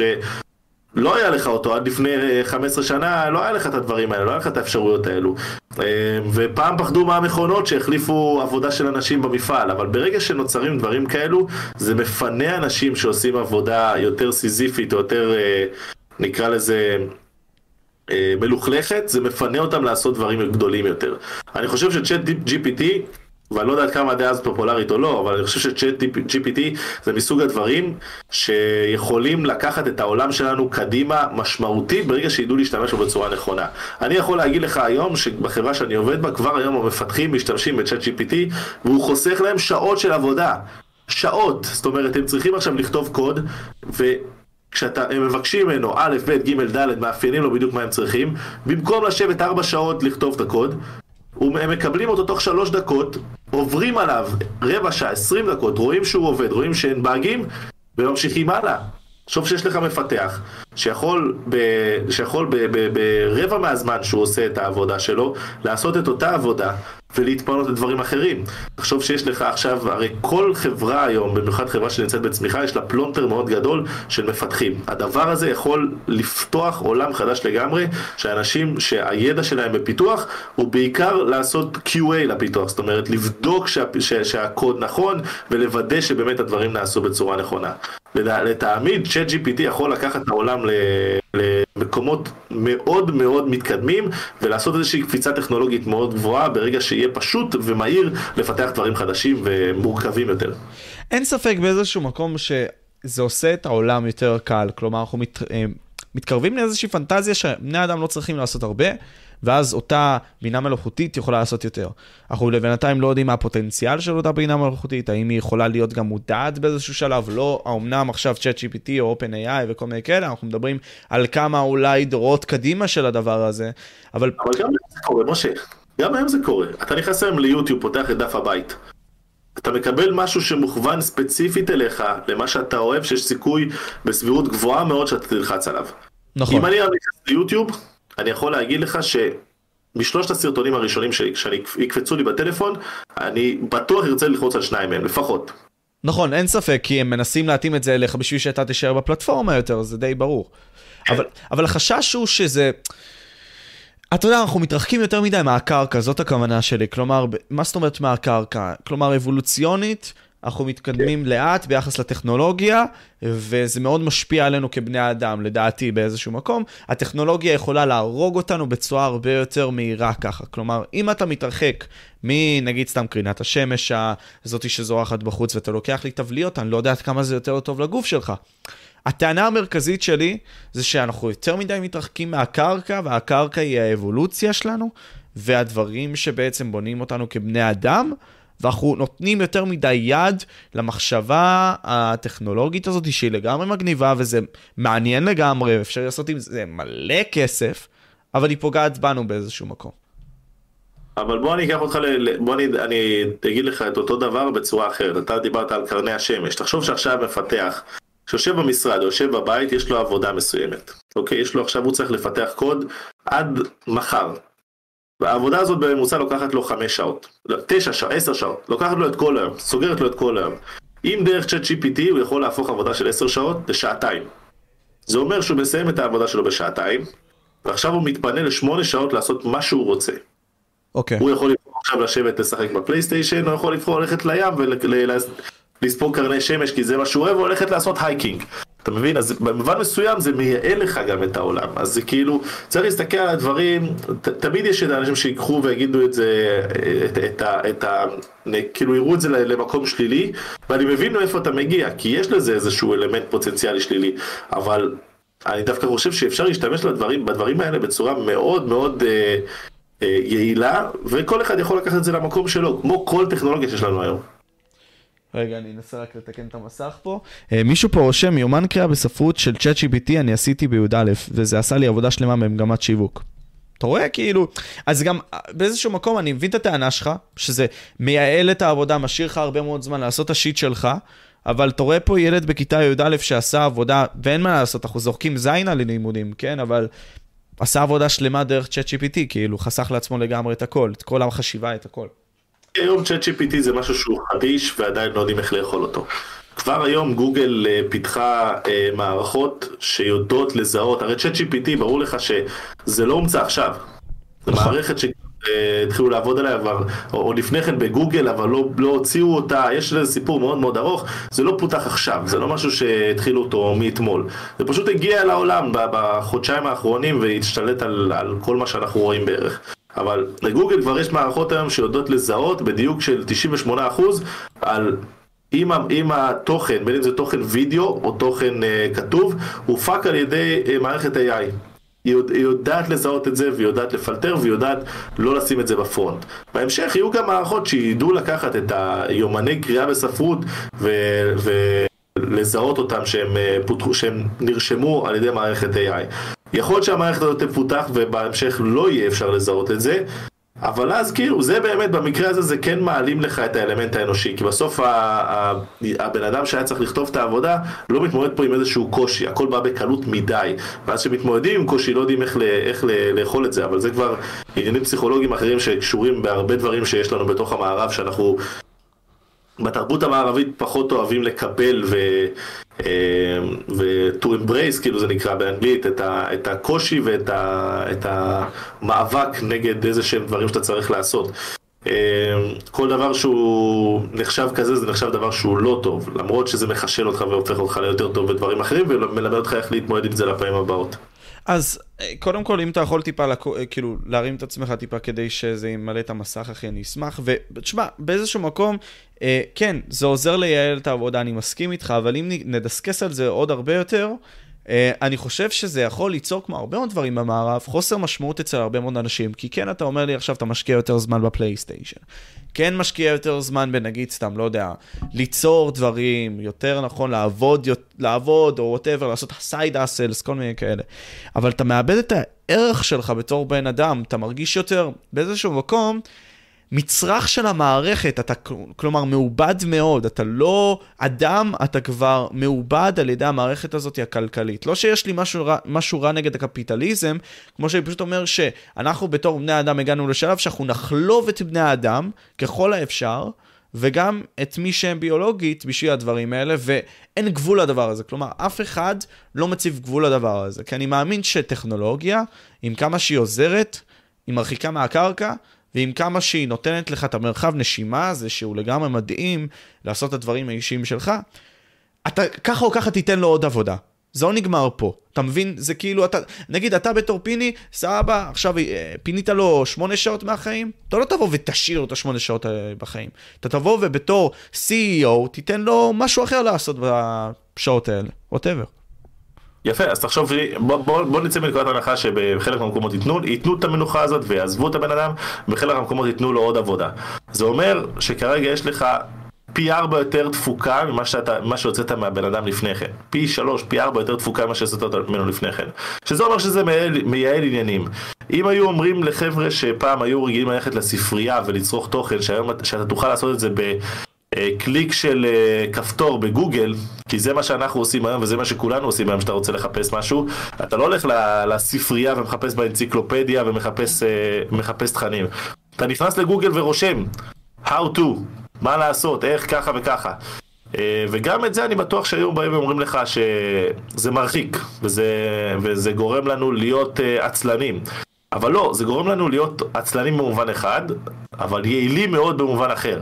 ואז אנחנו באמת עושים איזושהי קפיצה טכנולוגית לשלב הבא. גם uh, מסרונים פעם היו דבר שהוא פורץ דרך, ואנשים אומרים, למה צריך את זה? מה אני צריך כל היום לדבר עם אנשים?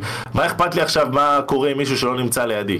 וזה הדבר, דברים שאשכרה, אני זוכר את עצמי בתור ילד, שאנשים אשכרה אמרו את זה. וואלה. למה אני צריך עכשיו לשלוח מסרון למישהו, טקסט למישהו ש, שלא נמצא לידי? מה, מה זה קשור? והיום זה חלק מהתרבות שלנו. היום אני מוציא לך, אני סוגר לך את הוואטסאפ, אתה מנותק מהעולם. לגמרי. כי אנחנו, כל... אנחנו בסופו של דבר בתור בני אדם התאמנו את עצמנו, ולגמרי אני מבין מה אתה אומר, שבהתאם לטכנולוגיה גם בני האדם ית... יתאימו את עצמם, אבל השאלה היא כמה בני האדם ייקחו חלק במהפכה הבאה או כל מיני כאלה, כי יש את אותם, לא יודע מה, איי איי שיקחו לך את המקום וכל מיני כאלה. אני מאמין שפשוט המשרות, כלומר איזה משרות כבר בני האדם יעשו בקרוב, זה מעניין, זו שאלה מעניינת, אין לדעת, אנחנו לא יכולים לדעת. יש הרבה מאוד אנשים שניסו לנבא את העתיד ולא הצליחו, אבל המחשבה הזאת היא מאוד מטרידה באיזשהו מקום, לפחות אותי, למרות שאני לא יודעת כמה אני אמור להיות מוטרד, אני צריך אולי להמשיך לחיות פשוט. קודם כל, אני בכלליות חושב שלא צריך להיות מוטרד מהדברים האלה, כי זה דברים תיאורטיים שאתה לא יכול באמת לנבא אותם, כמו שאמרת. כל מי שאומר לך שהוא יודע מה יקרה, או שנותן לך נבואה אפוקליפטית כזאת, היא באמת חרטט אותך, כי אף אחד לא יודע. בסוף, יש לכל דבר דברים טובים ודברים רעים. יש השפעות טובות ויש השפעות רעות. אתה מסתכל על האינטרנט היום, ואתה יכול לראות כל כך הרבה השפעות טובות על האינטרנט, אבל אם אתה מתמקד רק בצריכת פורנו של, של, של קטינים יכולים להיכנס ולצרוך פורנו היום, אתה יכול להגיד, תקשיב, זה נוראי. מה זה? איך יכול להיות ש, שילדים צורכים פורנו? אבל אתה מתמקד בדבר כל כך קטן ביחס לכמות השימוש שיש לנו היום באינטרנט, שגרמה לנו להיות פי כמה הרבה יותר טובים, פי כמה הרבה יותר מתקדמים, פי כמה הרבה יותר צרכני תוכן ופי כמה הרבה יותר חכמים. אני היום יכול להגיד לך שיש לי אחים קטנים, התוך, הדברים שהם יודעים בזכות האינטרנט, בזכות זה שהם גדלו לתוך זה, היא הרבה יותר גבוהה מאשר מה שאני ידעתי בגילם, כי זה פשוט יותר נגיש. לא שלא היה לי אינטרנט, האינטרנט פשוט הרבה יותר מתקדם. אז היום האינטרנט הפך להיות חלק מהחיים של כולנו, הוואטסאפ הפך להיות חלק מהחיים של כולנו, המדיה החברתית הפכה להיות חלק מהחיים של כולנו, ואתה צריך להתאים את עצמך. בסרט מניבול יש לך משפט של בן אדם שבא ואומר לך, אתה לא יכול להרכיב קבוצה רק על ידי החלטות מחשב שבודקות לך מי טוב מבחינה סטטיסטית. והבן אדם אומר לו, בסוף, adapt or die, או שתאמץ את זה או שתמות, או שכאילו תישאר מאחורה. ואנחנו יכולים להגיד הרבה דברים על רשתות חברתיות ועל כל המסביב, אבל בסוף כולנו נשאבים לתוך זה. זה כן, יש בזה אלמנטים שליליים, אבל יש בזה גם אלמנטים חיוביים. אז אני, אני ככה מנסה להיות הפן החיובי בנבואה האפוקליפטית. בנבואה האפוקליפטית הזאת שכולנו כזה עם תשומת לב שתופסים אותה כל שנייה וכל מיני כאלה, בני אדם אין משמעות. כאילו, אני לא אגזים, אני לא אגיד שאני ממש חושב ככה, כן? אבל אני מעלה את זה כי הרבה מאוד אנשים חוששים מהסיבה הזאת שאוקיי, בני אדם יהיה להם פחות משמעות, כי במקום מסוים אנחנו כן מגיעים למצב כזה שנגיד הגברים עם פחות משמעות, כי אין להם דברים להתעסק בהם, ואז הם עוברים למחשב בשביל לבוא ולהשיג את תשומת ליבם והכל. אני, זה, זה הרבה מאוד דברים שגם התפיסות שלנו בתור בני אדם, אנחנו לא מצליחים לתפוס את הכל, כי זה כל כך מהר מגיע. אני רוצה באמת להבין גם איך אתה מנסה לתפוס את עצמך, או להשאיר את עצמך, בלי לבלבל את עצמך בכל הפעמים האלה שמנסים למשוך את התשומת לב שלך, כל המקומות האלה שמנסים למשוך את התשומת לב שלך. איך אתה נשאר עם uh, מיקוד בדברים שאתה עושה, בוא נגיד ככה, או ככל האפשר, כי זה מאוד קשה, אני מאמין. זה מאוד קשה, אבל uh, בהמשך למה שאמרתי, של uh, רשתות חברתיות ווואטסאפ וכל הדברים האלה, אתה צריך גם לדעת להתנתק. זאת אומרת, אם אני עכשיו נמצא במהלך של uh, עריכת סרטון, או במהלך של כתיבת מסמך לעבודה, או לא משנה מה, ברגע שאני נכנס לתוך משהו, אני מנתק את עצמי לגמרי מהכל. נתק את זה מהמחשב, נתק את זה מהטלפון, אני יושב ועובד על מה שאני עובד, ואז אני לא חייב, אנשים, אנשים יתפלו כמה אתה יכול לייצר במעט מאוד זמן, ברגע שאתה מתנתק מכל שאר הדברים. אחד הדברים הכי, שהכי גורמים ל... לגירוש אצל אנשים שעושים עבודות, או לא משנה מה, או לימודים וכן הלאה, זה העובדה שהם מרגישים שאין להם הספק על כלום, כי פשוט כל שנייה הדעת שלך מוסחת, כי קיבלת הודעה בוואטסאפ שכנראה לא תשנה לך שום דבר והיא לא דחופה, כי יש לך איזו התראה מהטוויטר, אינסטגרם, יוטיוב, לא משנה מה. לכן אין לי התראות של שום דבר בפלאפון למעט וואטסאפ, וגם אז אני פשוט לוקח את הפלאפון ושם אותו על הגב. ברגע שאתה שם, סליחה, על הפנים, וברגע שאתה רואה את הגב, והפלאפון על השטק, אם אני מקבל רטט, בסדר, אז, אז יש רטט. אני לא צריך להסתכל על הטלפון, לא חייב לראות מה קורה שם. אם עכשיו זה משהו דחוף, יתקשרו אליי, או ישלחו עוד הודעות. אני, אני בסופו של דבר, גם אם אני, גם אם לא יענה להודעה הזאת, עכשיו אני יענה לה עוד רבע שעה, עוד עשרים דקות. מה גם שיש לי בוואטסאפ, אתה יודע, אני מסתכל לפעמים בוואטסאפ שלי, יש לי שישים משהו הודעות שלא נהנו. אני הרבה פעמים עושה, אה, עובר על זה פשוט בלילה, כי אין לי את הזמן ואת תשומת לב לענות לכולם, כי אחרת זה בלתי נגמר. בטח שאתה נמצא ביוטיוב, אתה צריך לענות לתגובות של אנשים שמגיבים לך ביוטיוב, באינסטגרם, בטוויטר, בפייסבוק, כל מקום. אז אתה לא יכול להיות זמין תמיד, כי אחרת אתה תטבע בתוך העשייה של, הצלחה, של עצמך. אז אם אתה מפריד עצמך, אומר, אוקיי, עכשיו אני מייצר סרטון, רבע שעה, שקט, רבע שעה אני הופך את הטלפון. רבע שעה זה לא, זה לא משהו, לא מדבר איתך עכשיו שעתיים, אני מתנתק מהעולם, זה, זה בעולם שלנו היום, זה לא קיים. רבע שעה, מתנתק אחרי רבע שעה, אני מסתובב, מסתכל, רואה, אוקיי, תראה כמה הודעות יש לי כבר עכשיו, מהרגע ש... איך קוראים לזה? מהרגע שהתחלנו לדבר. קרה משהו אם אני לא יענה להם, יענה להם בקרוב, הכל טוב. הבנתי. כי אני אגיד לך, כלומר, אתה דיברת על אותם אנשים שנגיד סתם לומדים והכל, אני נגיד לא יכול לסבול נגיד שיטות כמו פומודורו בקטע הזה, כי אם הולך לך הפלור, אז הולך לך. אני לא אוהב נגיד סתם ששמים אותך בקופסה, אחרי זה אתה בא ושם לב לטלפון וכל מיני כאלה. אני מאמין שהפלור שלך אמור להיות הפלור שלך. היום אנחנו נמצאים בעידן שאנחנו מנסים מאוד להקביל את עצמנו, ואז במקום מסוים לבוא ולתת לעצמנו לראות הרשתות, אתה כאילו מאוד דיסציפלנט בזה, וזה מאוד קשה לי. אני נגיד לא מצליח לעשות את זה, אני לא מבין איך אתה עושה את זה גם, זה הזוי לי. כאילו, אתה מקציב לעצמך זמנים של מתי לפתוח את הטלפון ביום, או איך אתה עושה את זה? מה פתאום, אני לא מקציב זמנים. אני, הפוך, אני לא מקציב, אין לי שום דבר שהוא חקוק בסלע. זאת אומרת, אם אני יודע שאני רוצה לייצר סרטון, יש לי משימות מסוימות שאני רוצה לעשות. אם אני יודע שאני צריך לענות למיילים, או, או לשלוח אה, מסמכים מסוימים, אני יודע שיש לי משימות מסוימות שאני צריך לעשות, זה אומר שאני צריך להתמקד בזה כרגע, והפוקוס שלי הוא נטו בזה. עכשיו, זה יכול לקחת לי שתי דקות, וזה יכול לקחת לי רבע שעה, וזה יכול לקחת לי חצי שעה. כמו שאתה אומר, זה לא מה שאתה יכול להגביל את עצמך. עכשיו, אם אני נכנס לדוגמה לתוך המעקבדיה, כי מעקבדיה זה הדוגמה הכי טובה, כי זה גם הסרטון שלוקח לי אחר בזמן לייצר. המעקבדיה, אני מייצר את הסיפור לעצמי בראש, הסיפור מעניין אותי. הוא מעניין אותי ברמה שהודעות וואטסאפ יעניינו אותי, והוא מעניין אותי ברמה ש... שפתאום, לא יודע, להיכנס לאינסטגרם או ליוטיוב ולראות איזה סרטון יעניין אותי. הסיפור שאני מייצר בעצמי, או המסמך שאני מייצר בעצמי, חייב להיות חלק מהתהליך שאני יוצר, חלק מהתהליך של מה שאני עושה. ואז בגלל זה אני צריך לגרום לעצמי להיכנס לתוך זה. מה גם שאתה יודע, יש לי חבר טוב שהגדיר אותי בצורה שמאוד... מאוד, מאוד אני, אני יכול להבין למה הוא אומר את זה. הוא אומר, אתה תמיד היית באותה צורה כל החיים שלך. אם משהו מעניין אותך, מעניין אותך עד הסוף. אם לא, משהו לא מעניין אותך, הוא לא מעניין לך, אתה יודע את מה. ו... זה, וזה, ולשמחתי, זה, זה נכון. כי לי קשה מאוד אם הייתי צריך לשבת לעשות את אותו דבר על לימודים, אני אומר לך שלא הייתי מצליח. בחיים לא הייתי מצליח. לא ישבתי, אני לא בן אדם שלא למדתי, לא, אין לי תואר, לא למדתי לתואר, יש לי תעודות מקצועיות שלמדתי אותן כי הן היו פרקטיות והן עזרו לי להיכנס לעולם ההייטק של סי סי אן איי ו-סי סי אן פי, אבל לא למדתי תואר כי זה פשוט לא, לא עניין אותי. ניסיתי, עשיתי קורס אחד ופשוט לא יכולתי, לא הצלחתי. וזה מעניין, כאילו, אני, אני באמת רוצה להבין את הפרספקטיבה שלך בנוגע לאקדמיה והכל, כי אני מאמין אישית שהאקדמיה, במיוחד בעולם שלנו, המתקדם הזה, מהווה מצרך שאני לא יודע עד כמה הוא חשוב, כי העולם מאוד משתנה. כלומר, כן, יש את הבסיס הזה של המתמטיקה והפיזיקה, שהדברים שם לוקחים הרבה מאוד זמן לשינוי, כי יש מעט האנשים שבאמת עושים שינוי בתחומים האלה. אבל במקצועות היותר הומניים, שזה הפסיכולוגיה למיניהם, שזה פילוסופיה, whatever, התחומים האלה, אני לא יודע עד כמה, אתה יודע, הפסיכולוגיה בסדר, אתה צריך תואר, אבל עד כמה רוב התחומים האחרים אתה צריך בהם תואר, אני לא יודע, זה, זה תמיד מטריד אותי השאלה הזאת, אני חושב שלא.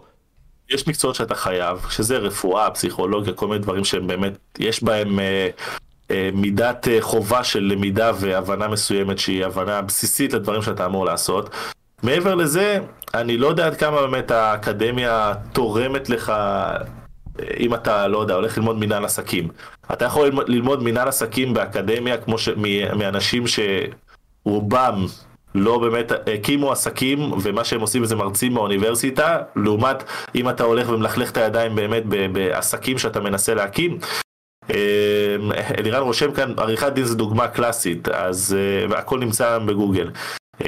זה נכון ולא נכון, שוב, עריכת דין אני לא יודע לגבי זה, אבל אני אישית מרגיש לגבי התהליך שלי, אני יזמתי שני סטארט-אפים, למדתי מהם המון, משם הלכתי להיות ישירות מנהל מוצר בחברות סטארט-אפ.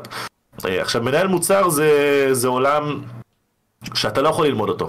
אני חושב שזה המקצוע היחידי בעולם ההייטק, שאתה לא יכול ללמוד אותו בשום מקום. כי אין לך קורס ניהול מוצר, אין לך תואר ניהול מוצר. ניהול מוצר, או שיש לך את זה או שאין לך את זה. או שאתה יודע להרים מוצר מאפס ואתה מבין את כל התהליך מבחינת הפסיכו, האלמנט הפסיכולוגי של זה, האלמנט העיצובי, האלמנט ה... במובן מסוים אפילו להקים ערוץ יוטיוב זה סוג של ניהול מוצר. אבל או שאתה יודע את זה ולמדת את זה על הבשר שלך, או שאתה לא יודע את זה. כי זה פשוט הרבה יותר התאים לי מאשר כל דבר אחר שקשור ב- בלימודים. ואני אף פעם לא התחברתי לכל הקונספט הזה של הלימודים. יש אנשים שצריכים את זה, יש אנשים שזה טוב להם. אני פשוט חושב שבעולם ההייטק של היום, במיוחד אם אתה מחפש לעשות דברים משמעותיים בעולם ההייטק, זה אולי יכול להיות כרטיס כניסה לחלק מהמקומות, אבל זה ממש לא מבטיח לך כניסה לשום מקום. זאת אומרת, זה יכול לעזור לך להגיע לרעיון עבודה. בסוף, כשחברה משקיעה בך בתור בן אדם, היא משקיעה בבן אדם שאתה. היא לא משקיעה בתואר שעשית או בתעודה שיש לך. אם אתה בן אדם הזיה, שאין לו שום כישורים, תיאורטית, אבל עשית תואר, יהיה לך הרבה יותר קשה למצוא עבודה מאשר אם אתה בן אדם חריף, שאפשר לראות את זה עליך מהרגע הראשון, ואתה יודע לייצר אה, עבודות, ויש לך אה, רזומה של דברים שעשית, אבל אין לך תואר. אותי אף פעם לא שאלו ברעיון עבודה, והייתי במספר רעיון עבודות, מספר רעיונות מצומצם, אף פעם לא שאלו אותי אם יש לי תואר. אין לי, אין לי תואר, אף פעם לא שאלו אותי את זה, זה אף פעם לא היה משהו שהוא רלוונטי לה, לעשייה שלי. באחד הפודקאסטים שאני צופה בהם, כחלק מהעובדה שאני גם עורך בשביל ללמוד פודקאסט לסטארט-אפים, אחד מה... היה איזשהו זוג אנשים שהם באו ואמרו, בעולם ההייטק אנחנו מחפשים אנשים שהם טים פליירס לגמרי, זה הדבר שאנחנו מחפשים. אנשים שאם אתה תושיב אותם במשרד, הם יהיו אנשים שיבואו ויובילו את התרבות, שייצרו תרבות, שיהיו חלק מהתרבות. התרבות זה הדבר החשוב. מאשר אותו בן אדם שיבוא ולא יודע מה, יהיה הפלוץ הזה שיבוא ויעשה את העבודה, אבל הוא יהיה פלוץ לגמרי, ואתה לא תרצה שהוא יהיה חלק מהקולצ'ר עצמו, הוא דווקא יזהם את הקולצ'ר.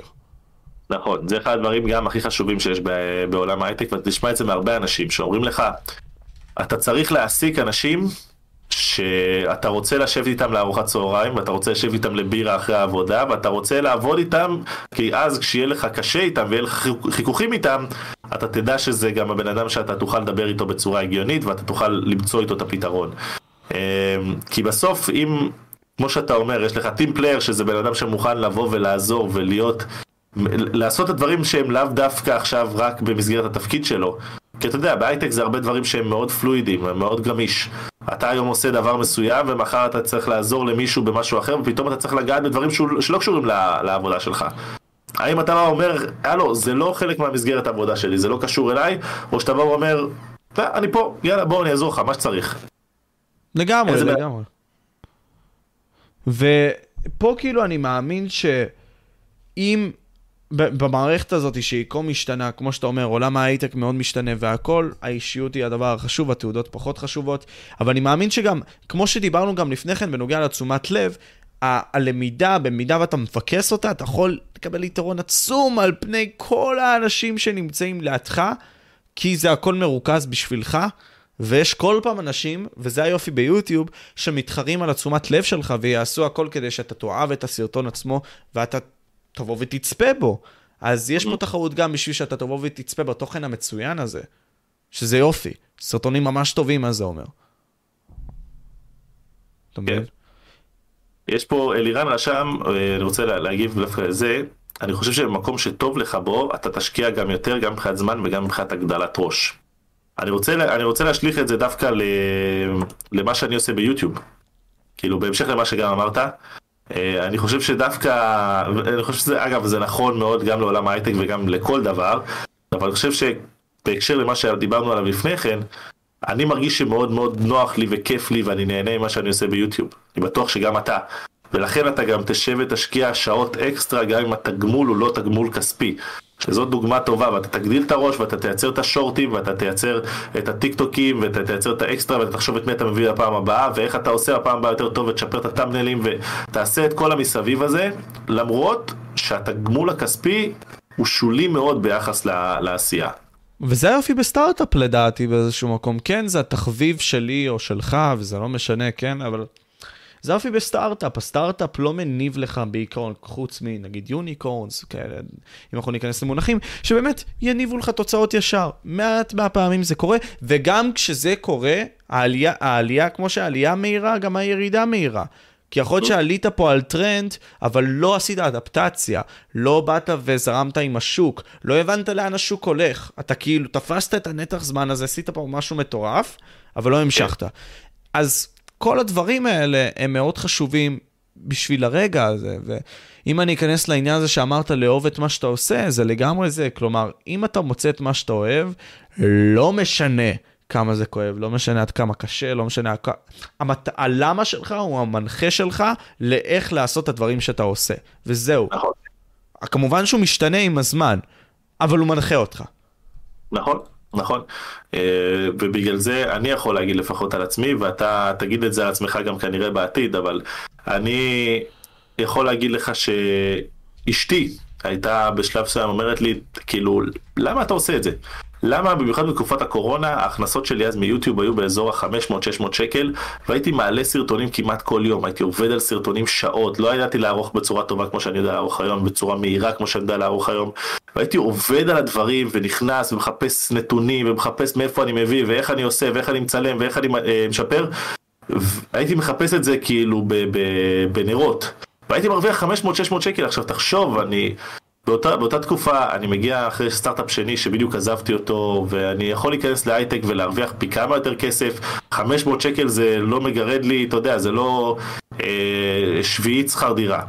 ועדיין בשתי אתה אומרת, למה אתה משקיע בזה כל כך הרבה? ולא יכולתי להסביר לה באמת את זה לעומק, היא לא יכולה להבין את זה באמת לעומק, עד, כאילו שהיא הבינה והאמינה מה שאני עושה, אבל היא אמרתי לה, תקשיבי, היום זה חמש מאות עד שש מאות שקל, זה שולי, זה לא הכסף.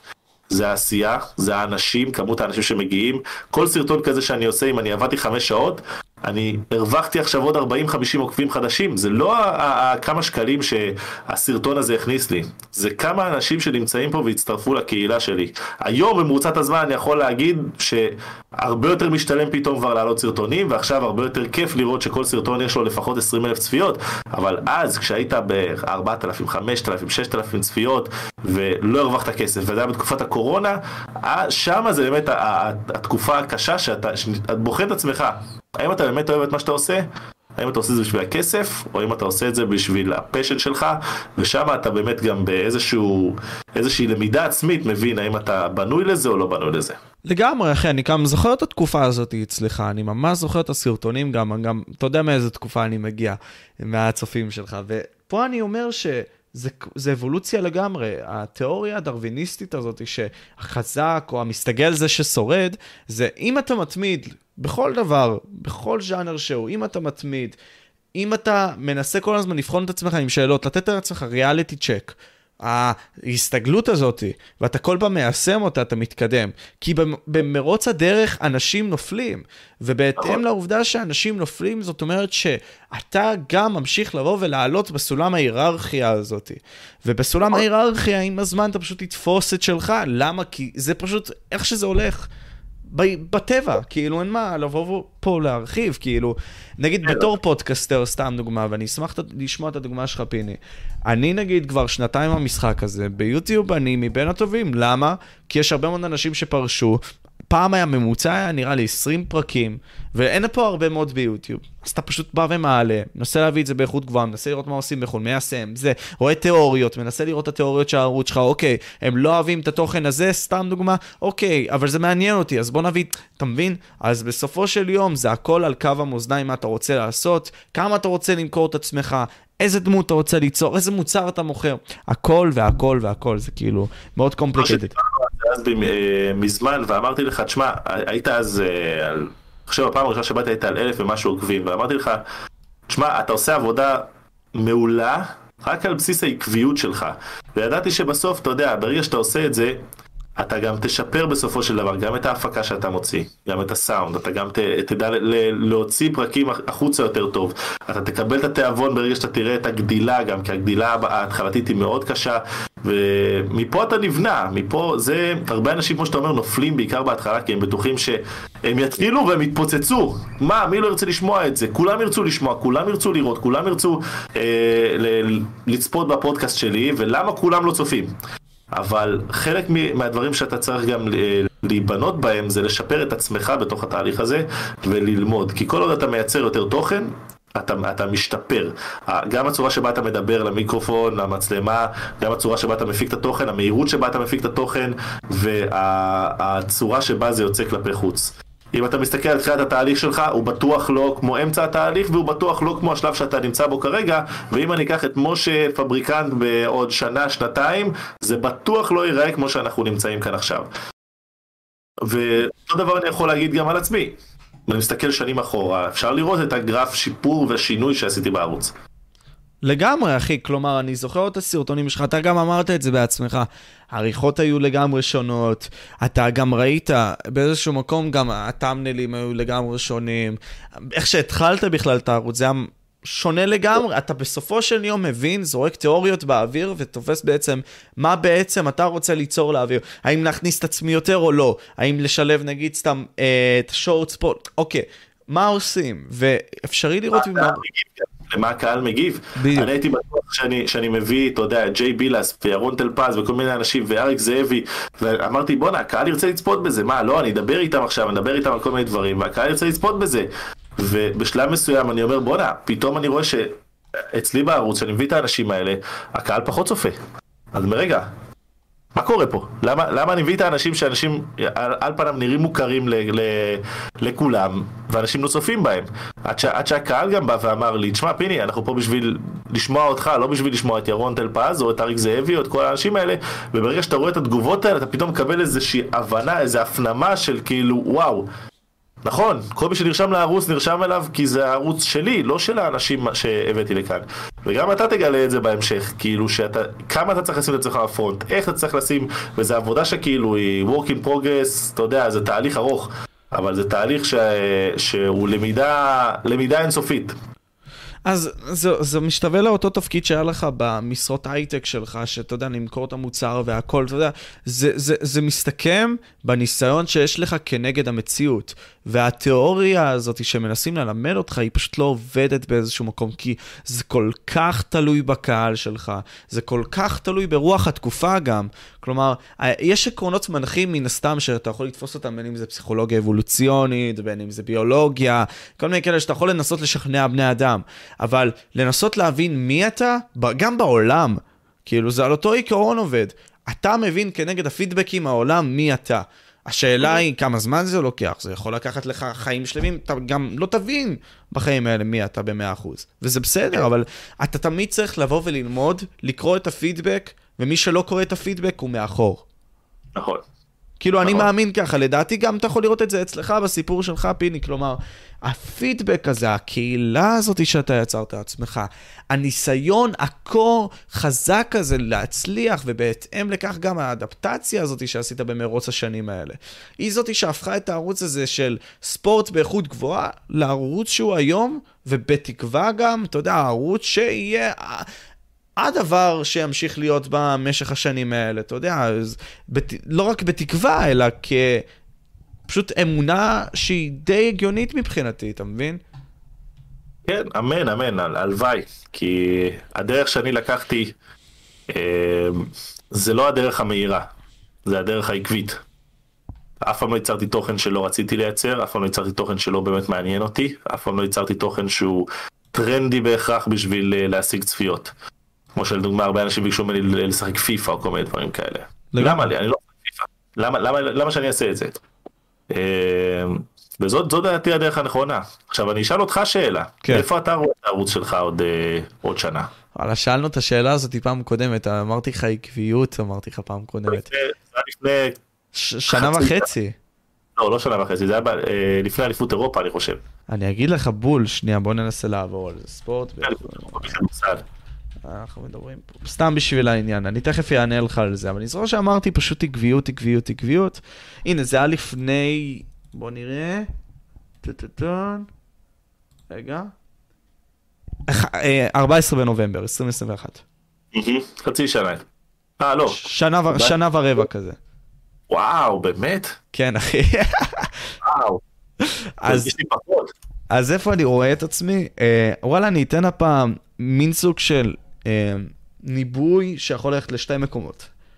או שאני מוריד את הרגל מהגז מהערוץ הזה, ואני בונה את עצמי בתור משה באיזשהו תחום מסוים, שזה איפה שאני רואה גם את הערוץ שלי פחות מצליח, אבל הוא יותר עקבי, ואז אני לגמרי עושה את מה שאני אוהב, כי אתה יודע, אני הגעתי לאיזשהו מקום שאני לא בהכרח תמיד עושה את התוכן שאני אוהב לעשות.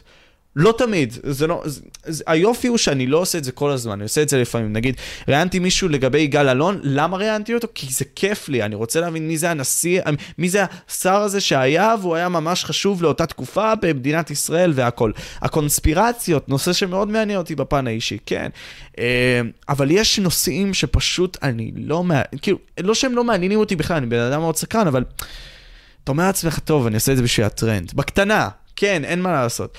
אז זהו זה, כי אני רוצה למצוא את עצמי, אני מרגיש שעוד לא מצאתי את עצמי בתחום הספציפי הזה, ואני מרגיש שעדיין חסר את ההבנה הבסיסית של מי זה משה. כלומר, תגדיר אותו באיזושהי נישה, כי הנישה הזאת היא תמכור אותו, בין אם זה להיות הבן אדם הזה שהוא הפסיכולוג, ברשת, או whatever, בכל תחום אחר. אז זה תשובה אחת, כלומר, ממשיך להתמיד בפחות גז וכל מיני כאלה. יש את האופציה השנייה, שזה משה העיתונאי הזה שלאט לאט זורח לו, שהוא פשוט מביא את האנשים הכי משפיעים בארץ, שכבר מתכתב איתם והכל, ועושה את העבודה בשקט. בתקווה, מעמיס את התוכן, את הרשת בתוכן, כמו שהוא עשה. אנשים כבר מזהים אותו, ולא מעט, בכל המקומות, וזה קורה גם עכשיו. בתקווה פשוט להשפיע על העולם בצורה הרבה יותר טובה, Uh, עם כמה שיותר תוכן שאני זורק, פשוט ה-די אן איי שאני מפזר לרשת, לא אכפת לי כמה uh, עוקבים זה נותן לי, למרות ששמתי עצמי מטרות, מנחות, אבל פשוט ליצור וליצור מלא ולהנחות עצמי, נתתי לעצמי מטרה שאני לא עומד בה לצערי, זה חמש טיקטוקים ושורטים כל יום, אבל זה כי אני הת... התערערתי עם עצמי, לא ידעתי כל כך איפה אני אמצא את עצמי, אני עדיין מחפש את עצמי, אבל אני יודע שזה הכיוון, פשוט ליצור מלא וליצור הרבה כמה שאפשר, וזה הכל, להמשיך לעשות את זה, זה זאת, זאת התמונה. יפה, יפה, יפה, אהבתי, תשובה, תשובה מפורטת. אני חושב שגם שאתה, כאילו בהמשך אתה גם תמצא את הנישה, דיברנו על זה גם קצת לפני כן, אני חושב שאתה תמצא את הנישה, זה לא, זה לא העניין. זה יבוא לך בטבעיות, אני לא חשבתי שאני אעשה, שכולם יזהו אותי על פי מעקב דיה וניתוח של משחקי כדורסל. זה הדבר האחרון שחשבתי בתחילת הערוץ. בטח שהייתי באזור ה-שלושים אלף עוקבים לפני שבכלל דני עבדיה נכנס ל-אן בי איי. אבל, אתה יודע, כשהנישה נמצאה היא נמצאה, אז הנישה שלי היא היום יותר כדורסל מאשר כדורגל, אבל היא גם כדורגל, ואני משמר את עצמי גם פה וגם שם. אז גם אתה יכול להיות בסוף העיתונאי הזה, שכן אה, מתחיל לזרוח לו ומכיר את כל המשפיענים הכי גדולים ומביא אותם לשיחות, וגם זורק את ה-די אן איי שלך בחוץ, אה, אתה יודע, עם שורטים ועם טיקטוקים, ושם את עצמך ברשת ואת הדעות שלך, וגם אתה יכול להיות הבן אדם שנותן את, ה- את, ה- את הפסיכולוג של הרשת בווליום ב- ב- ב- נמוך יותר. או להפך, אתה מבין, זה דברים שהם בסוף מאוד מאוד נודעתיים. נכ- נכון, וזה למה אני אומר שזאת היא ההבנה שלי לתקופה הזאת, עם משה בן ה-תשע עשרה הזה, וזה משהו שגם נראה לי בשיחה, גם דיברנו עליה לא מעט אחרי, שגם אתה, גם אני, גם הרבה מאוד יוצרי תוכן, פחות או יותר מבינים מה הקהל רוצה, או לחלופין, או לא מבינים בכלל מה הקהל רוצה, ופשוט מייצרים, ואז אתה מבין מה אולי יותר טרנדי, אבל כן. אתה מבין אולי גם מה אתה אוהב, והשאלה היא, איפה אתה מוצא את עצמך ממשוואה? כלומר, האם... מה אתה, אתה... מה אתה חייב לייצר? מה, אני חייב לייצר? אני אוהב, אני אוהב לייצר את כל התוכן הזה שמתעסק ב... עולם הקונספירציות זה מעניין אותי מאוד. כלומר, אני מאוד אוהב, אני לא אוהב יותר מדי לנבור שם, כי אני חושב שזה מסוכן, לא מבחינת סיכון אישי, אבל יותר בפן הזה שפשוט זה מעניין, כי יש דברים שצריך לדבר עליהם ולא מדברים עליהם. אתה חושב ש... שאתה אומר שאתה רוצה להיכנס לדוגמה לקונספירציות, אתה רוצה להביא אנשים שידברו על קונספירציות ואתה תגיב אליהם ויותר ת... נקרא לזה לא תחקור אותם אלא כאילו תאתגר אותם בשאלות ותאתגר אותם בהיגיון, או להיות זה שמסביר על הקונספירציות. אז זהו, לא, אני לא רוצה להסביר על הקונספירציות, זה יותר נשמע אחרים, אבל אני אגיד לך באיזה תחומים אני מתעניין אישית, כלומר אני עכשיו סוגר את המסך הזה, עוזב את הכל, אני מתעניין באיגוף, מתעניין ב-אם אם איי, אני עושה את זה לגמרי כל הזמן. פעם הייתי עוסק אפילו כדורסל בצורה שהיא אולטרה אובססיבית, כלומר ב-אלפיים ותשע עשרה אלפיים ושמונה עשרה, זה נעמה, עדיין יש לי את הנולדג' הישן הזה של כל השחקנים האלה שהיו, כי ממש הייתי נובר בזה גם בכדורגל, אבל אם אם איי, בוקסינג, לגמרי זה זה, כי אני, במיוחד אם אם איי, אבל אני פשוט לא יודע למה אני רוצה ליצור את זה, האם ליצור את זה, האם יש תחומים אחרים, כי אני יודע שיש תחומים אחרים, אני סקרן כבן, כבן אדם בכלל, אבל זה, זה מה שתופס לי הרבה מאוד הראש, כלומר, ה-אם אם איי, אני מדבר על זה עם אנשים, אנשים תופסים אותי כמומחה מאוד גדול, אבל אני כמו מטומטם פשוט לא מייצר את זה, אתה מבין? כי אני אומר לעצמי, איפה להתחיל? האם בערוץ אחר, אתה מבין? זה קשה, אבל גם אני לפני שיצרתי ערוץ יוטיוב, וחשבתי, לא חשבתי בחיים שאני יוצר תוכן ביוטיוב, כולם בסביבה שלי תמיד היו באים אליי ושואלים אותי לגבי דברים ובודקים איתי לגבי דברים ורוצים לשמוע מה אני חושב לגבי ספורט או לגבי כדורסל או לגבי קבוצות. כאילו מה שקורה היום ביוטיוב היה קורה בדרך כלל בכל הסביבת חברים קרובים רחוקים בכל פעם, כל מקום שהייתי מגיע אליו עוד לפני שיצאתי עם זה ליוטיוב. אז כאילו אם אתה אומר שאנשים מסתכלים עליך בתור מומחה בתחום הזה, זה הזמן אולי להתחיל לראות איך אתה מביא את זה לידי ביטוי, אבל דיברנו על זה כבר. כן, דיברנו על זה, ואמרתי לך בנוגע לזה, וזה מטומטם פשוט, אתה יודע, בתור בני אדם, הפחד שלנו באיזשהו מקום זה שהפחד לעשות גם, אני לא יודע איך אתה תופס את זה גם, אבל נגיד, מעניין אותי גם להבין איך שאתה התחלת לעשות את הדברים שאתה עושה, בין אם זה, אתה יודע, העבודה העיתונאית הזאת לגמרי, של להיות אפס בתחום מסוים, כלומר להתחיל את זה מהבסיס לגמרי, והפחד הוא פשוט, איך אני מתחיל? כלומר, יש פה כל כך הרבה אפשרויות, לאיך פיני ברל יכול להיות ברשת, לאיך התוכן שאני מייצר יכול להיות ברשת, לבין כל הדברים האלה, איך אני יוצר את זה בכלל? כאילו, מאיפה אני מתחיל? מאיפה כל העולם הזה שלי אמור להתחיל? כי יש לי כבר משהו שבניתי אולי. מה אני עושה איתו? כן, כן. זאת, ש... זאת שאלה קשה, זאת שאלה קשה, ואני יכול להגיד לך לגביי, שבהקבלה, החוסר ביטחון הזה הוא קיים אצל כולם. ברמה כזאת או אחרת. אין סרטון כמעט שאני לא מעלה, ואני אומר, בונה, הסרטון הכי חרא שהוצאתי. בונה, אנשים לא צופים בסרטון, מה קורה? ואז אחרי שתי דקות אני רואה שאנשים צופים בסרטון ורושמים תגובות חיוביות, ואני אומר, בונה, סרטון בסדר, הכל טוב. אז כאילו זה חלק מהתהליך של יצירת תוכן, ההיסטריה הפנימית הזאת, ונמצא אצל כולם. ועד שאתה לא מייצר, עד שאתה לא עושה, עד שאתה לא חווה, עד שאתה לא מקבל פידבק, אתה לא יודע, ובדרך כלל הפידבק הוא הרבה יותר חיובי ממה שאתה יכול לחשוב עליו. כי אם אתה אוהב אם אם איי, נמצאים בארץ עוד לפחות כמה אלפים של מושאים כאלה שאוהבים אם אם איי, ואין להם מישהו שיאגד אותם ביחד, ואין להם מישהו שיהיה הפנים של הקהילה שלהם. כמו שאני עשיתי אירוע עכשיו של צפייה משותפת במשחק אן בי איי, אתה יכול לעשות צפייה משותפת באירועי אם אם איי, כאילו בעתיד, עוד שנה או שנתיים, אתה, אתה בונה פה קהילה אם אתה מתחיל איזה משהו כזה. אני פשוט, אתה יודע, הדבר היחידי שמונע מהאריה לצאת לבחוץ, זה אתה בנית פה משהו אחד, האם אתה צריך לבנות את זה באותו דבר, או להפריד, או שפשוט להתחיל, כאילו, על הזין, זה לא משנה איפה, פשוט תתחיל. כן, אין לזה תשובה אחת. אין, אתה רואה, זה, זה, זה כל הקט, זה היופי בחיים, זה היופי בחיים. כן, אם, אם הייתה תשובה, כנראה שמישהו כבר עשה את זה, וידע להגיד לך מה התשובה. אבל כנראה, בדרך כלל במקרים האלה, אין תשובה, כי אף אחד לא עשה את זה, וזה היופי גם, כי אתה נכנס פה ל... ליער שאף אחד לא היה בו. וה... התובנות מהדבר הזה זה, אם אתה נכנס ליער שאף אחד לא היה בו, אולי תמצא בו אוצרות. אתה מבין? וזה מחשבה טובה. תשמע, אחי, פיני, אתה יודע שאני מעריך אותך, ואתה יודע, גם אוהב במישור האישי לגמרי, בתור בן אדם שאני, עוד פעם, צופה אליו הרבה מאוד דברים, לבוא בעתיד, אחי, גם בתור בן אדם, אתה בן אדם, לא יצא להפגוש אותך לצערי הרב באותו אירוע, אבל בן אדם זהב, מקווה גם שתזכה לבוא וליהנות ברעיון הזה עם אותו בחור שאתה יודע, קבעת איתו, שסידרנו את הדבר הזה, שיהיה לך בכיף. אולי נפגוש אותך שם, אני לא יודע, אני אנסה לבוא לזה. אתה מוזמן, רק תגיד. ודבר אחרון שאתה רוצה להשאיר לצופים, אחי, כי נגיד, יש סוגיה אחת שאומנם לא דיברתי איתך בנוגע אליה, אתה יודע, וזה מעניין אותי לשמוע את הדעה שלך, זה ג'ורדן פיטרסון, וזה שאתה יודע, לקחו לו את הלייסנסינג.